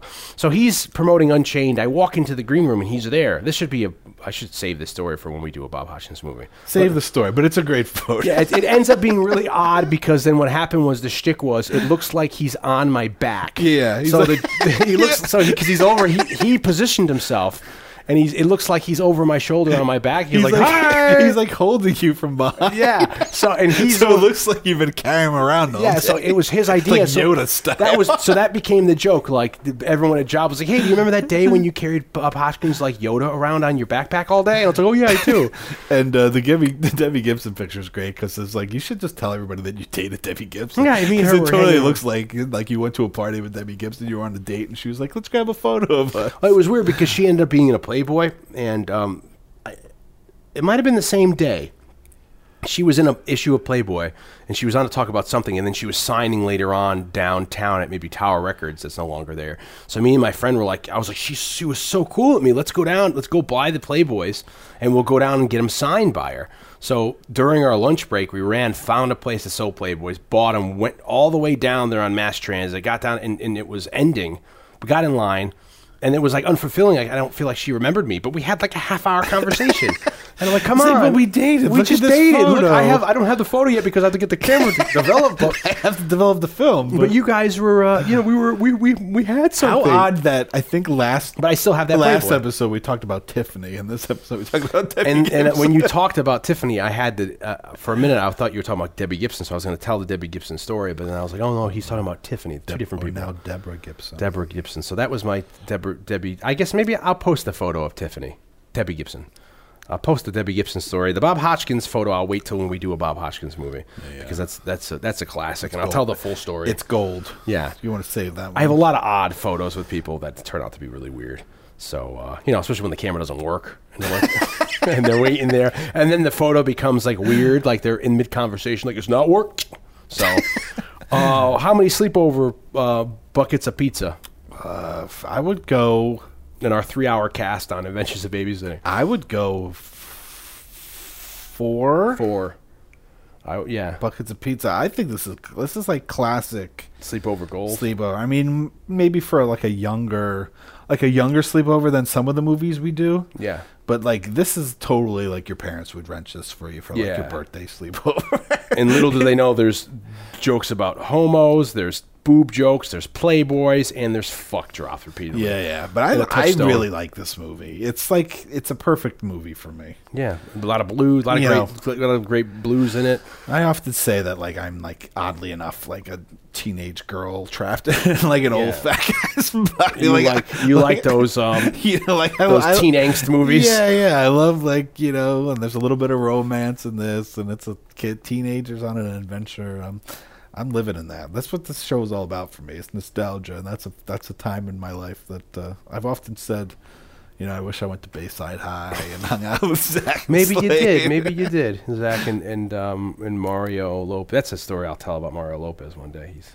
Anyway, Anyway, how about you? Uh, I'd say three point five. I mean, it was it's a good solid movie. You know, um, I think I enjoyed it better the first time I revisited it because I hadn't Yeah. seen it in so long, and then I kind of watched it maybe within the past couple years, so it kind of lost some of its sheen this time I watched it. But uh, certainly that viewing when I watched it a couple years ago was just it was so surprisingly good in a sense of I forgot a lot of the stuff I for- you know I didn't realize it was Albert Collins. I also thought it was BB King. Yeah, yeah. The Vincent D'Onofrio showing up. Um, you know how fun it was. It not even being connected to John Hughes. All these elements that you know ended up being real fun, and it's something that I would have thought that they would have turned into some sort of TV show, or they would have rebooted, which Yeah. they ended up doing. Which I don't know if this makes me even want to go. Maybe C- C- C- Cela Gomez, what's her name? Selena Gomez. Gomez. She may not be. She may be in the reboot, the one that came out this year. Yeah, I don't. I remember that it existed, but I, I don't remember. I don't. I didn't see it or anything. so I, I don't am know. sure if we were Some to go Disney watch it, it'd be actresses, Disney Channel actors. yeah, not Miley Cyrus, but I'm sure it'd be something that you know it's has nothing to do with the movie except that she's a babysitter and they took the, the name, you know, and it, that's kind of sad. Like the whole, I mean, I guess that the Thor aspect wasn't in the original script either, supposedly. So, but it'd be cool to keep some of the plot points. But yeah, I'd say 3.5, definitely a movie I would show to my kids. Um, maybe when they're a little older, because it's it's that again that double '80s standard of it being a, Yeah, it's well, so I it's don't so know. odd. That's why I don't have kids. Yeah, 'cause I you don't would wanna be like, deal with fuck them. it, show it to 'em, Who Yeah, cares? yeah. Hey, we saw it. We were all right. Yeah, oh, that's what I'm saying. Yeah, exactly. You know, that's my round. Like, think But that's of- the problem with people, you know, they- they it's don't- they're "Hey, so- We turned out okay. Yeah. everyone. so you know, You know, we played with toys with fucking lead paint Yeah. chips chipping off of it. Fire- I never occurred to me to eat it. yeah, I might have suck it in my mouth once in a while. The, the- the- the toys, that is, not penises. Uh, and then because that sounded so dirty, but yeah, we played with all that. We turned out fine, but it's just it was a different time back then. I mean, it was a time when we were able to after school get on a bike and go out, and your parents never thought to know care whether you were. Didn't have cell phones. Oh, Yeah, kids don't go out and play Yeah. anymore. Is my understanding. No, they- it's all like pre-scheduled play yeah, dates. you know, it's all because you, you you'll It's never not- see the it's kid not- There's again. no hit in the open road. and Yeah, you're- not on a and you're Huffy too- or your or your Kawas, uh, Kawasaki or whatever. You know, it's it's all you know. And I was, I was leaving my uh, age of biking right when they started to institute helmets and pads because I never wore any. Oh, yeah, I helmet or never wore a pads. helmet or But anything. now it's like that's normal, and I think as well as I would want a kid probably to, that I I say yeah if it's normal wear a helmet because back then when we were, I was getting out of it I was like yo you're gonna look like a dork wearing Well, a yeah, helmet. fucking pussy. Yeah, Jesus, what are you taking up the ass? That's terrible. I'm sorry. Not, not, not there's anything wrong with that. Um, but it's like you know, it's it's you being, but now that's that's normal. So, you know, it's it's a totally different world we live in back then. You know, and and uh, so, but you're right. I mean, it was made for kids. Why not show it to a ch- child? But I doubt you get a lot of those same jokes in that Disney reboot. I'd be Long story surprised. short. Yeah. You know, I'd be, I'd be, I'd be, I'd be, I'd be surprised. Anyway, I'd be I'm- called a monkey's uncle. Anyway, I'm glad we did this one. This is fun, and it was a winter movie too. It is a winter movie. Yeah, and we're in the cold winter months in New York City, and it's a Chicago winter movie, so it's that's, it's just fun to you know, it's it's part of our s- climate. You know, we had a two weeks ago we had a good one with And who knew that they, th- this and Escape from New York were both produced by Deborah Deborah, Hill. Hill. Yeah, I know. the late the late great Deborah yeah, Hill. she passed away, didn't she? That's a shame. Yeah, that'd be cool. Maybe they we should start making. Yeah, they also had John Carpenter wanted to direct this one. Go on I- IMDb. add it. You, you see, why don't we do that as a test? You start adding stuff to IMDb, and we'll see if uh, what do you call it? If the, if if it's if if it's ever substantiated, like or, or Wikipedia. You know, he was in rumors to do this, but he, he instead did they live? you know, Well, we talked about the Sa- Santa Claus. We did Santa Claus. Carpenter was going to do Santa Claus. that's insane. But that's that's go That's a- check that's out a our, whole other podcast. Yeah, go check out our that was a month ago's podcast for Christmas story, Santa Claus in the movie. If you were going to, so Me is me or the audience you, you. the, the royal you or the you know, editorial- usually we we uh, Oh, we'll give recommendations? We'll give recommendations, but I say We never, but you know what happens is we did that for a while, and, then we, forget, we until we forget. say, "Hey, what's the?" Oh, I don't even know what the recommendation. you know. But one thing I would say, what if you were going to pick a movie that we already covered, in case you wanted to go listen to a podcast? try Oh, that's to- a good idea. Try to get people to go back and listen to, to our catalog. Um, to our back catalog. I'd have to remember what we did. well, I'd say you know, there's we have like the Last Starfighter. Yeah. it's like it fits in. Obviously, it's a- I guess it's if- a if less we're- outlandish way. yeah, if we're doing, I mean, maybe like a weekend at Bernie's, Weekend of Bernie's is a fun one. you know. or or maybe the last star, or maybe you know what, We maybe could go fly to the sh- night, the flight of the navigator. That might be Fly cool. Navigator, Flight or of the even, uh, navigator, or um, Plane Trains and Automobiles. planes, trains, and automobiles, or the other one, um, That's Dutch. got to be Chicago, right? yeah, and so is Dutch, right? Too. They're going back to Chicago. I think he's going from Maryland. That's up an to Chicago. adventure. Yeah, those are advent- Those are all John Hughes as well. Maybe Breakfast Club, right? Breakfast Club's. A we good did one. that one too. Maybe Greece, anyway. you know. But yeah. So how about you? I would say any of those. Yeah. Yeah. I think I actually think this and like planes, trains, and automobiles would be a fun double feature. And Yeah. I and I think they were done at the same time, and I probably saw them around the same time too, because I remember seeing Planes, Trains right when it came out. So that's probably 87, 88. So and I, you know, what, I, uh, for some reason it comes to mind too, maybe because of the Thor connection. I would say like uh, the, the Daredevil Thanksgiving, the, the Thanksgiving, the uh, Daredevil child- Thanksgiving special. the unknown, the little scene, Daredevil Thanksgiving special, where he's trying If to you're find going a full like kid movie, like Spielbergy Transformers the movie. uh, Harry and Henderson's would be a fun. That's there you go right there. That's a great one because the other ones all deal with different stuff. So maybe if you said planes, trains, but maybe adventures and then Harry and the Hendersons because it also deals with certain themes. Anyway, this has been Another exciting, very enthralling episode. Uh, stay tuned for another two weeks because we're gonna have some more stuff. Uh, gonna be a great year. we Uh, should connect it. Like who? Okay, who, now who? We did Deborah Hill carried us from Is that Escape one of from those New York. We're one? gonna do like We'll do another Dem- Elizabeth Shue. We'll do another. We'll do. John, we'll try to find John Ford Generation, Noonan another six- one, uh, or who's from the TV pilot. We'll try to do a Joy Lawrence movie next week. Uh, check us out on Facebook. Check us out on uh, Twitter. Check us out on our own website. Uh, check us out uh, everywhere we're around. We do do Yeah. fun stuff. at Sat Sleepovers on Twitter. Yeah. Uh, at Scored to Death if you want to follow the book on Yeah. both Twitter and Facebook. Also, obviously, Yeah, It's Saturday Moon available on Sleepovers is- Amazon and all that jazz. And, yeah, we have a Facebook page, and then And you know, uh, check out Mike Vanderbilt. yeah, Mike, the great, the great, I was Drinks gonna say on great Monday. late. He didn't die. So the great late, the great Mike Vanderbilt. And thank you again, Mike, for the Automan novelization. I'm gonna s- read this. It's only about 100 pages, so I'm gonna read right through it. We're gonna finish this. we're gonna And read uh, that check out his together. Romero's, his uh, Drinks on Monday with the Strike Team uh, podcast, and check out his. He writes for um, the uh, um, Daily Grindhouse, or, and as well as the And uh, check out our AV Fright Club. Night cast that we did together, Yeah. which would be another good double feature. Kind Yeah. of teens on an adventure. Yeah, exactly. Monster Squad. Monster Squad. Yeah. So Mo- there's a mo- whole mo- bunch. Monster Squad. Yeah. So check out uh, some of the. Go back. Check out our earlier catalog because I bet you if you're liking the stuff we're putting out recently, Then you're gonna love it. yeah, you're gonna love it, baby. Because we're not only the members, we're also clients, baby.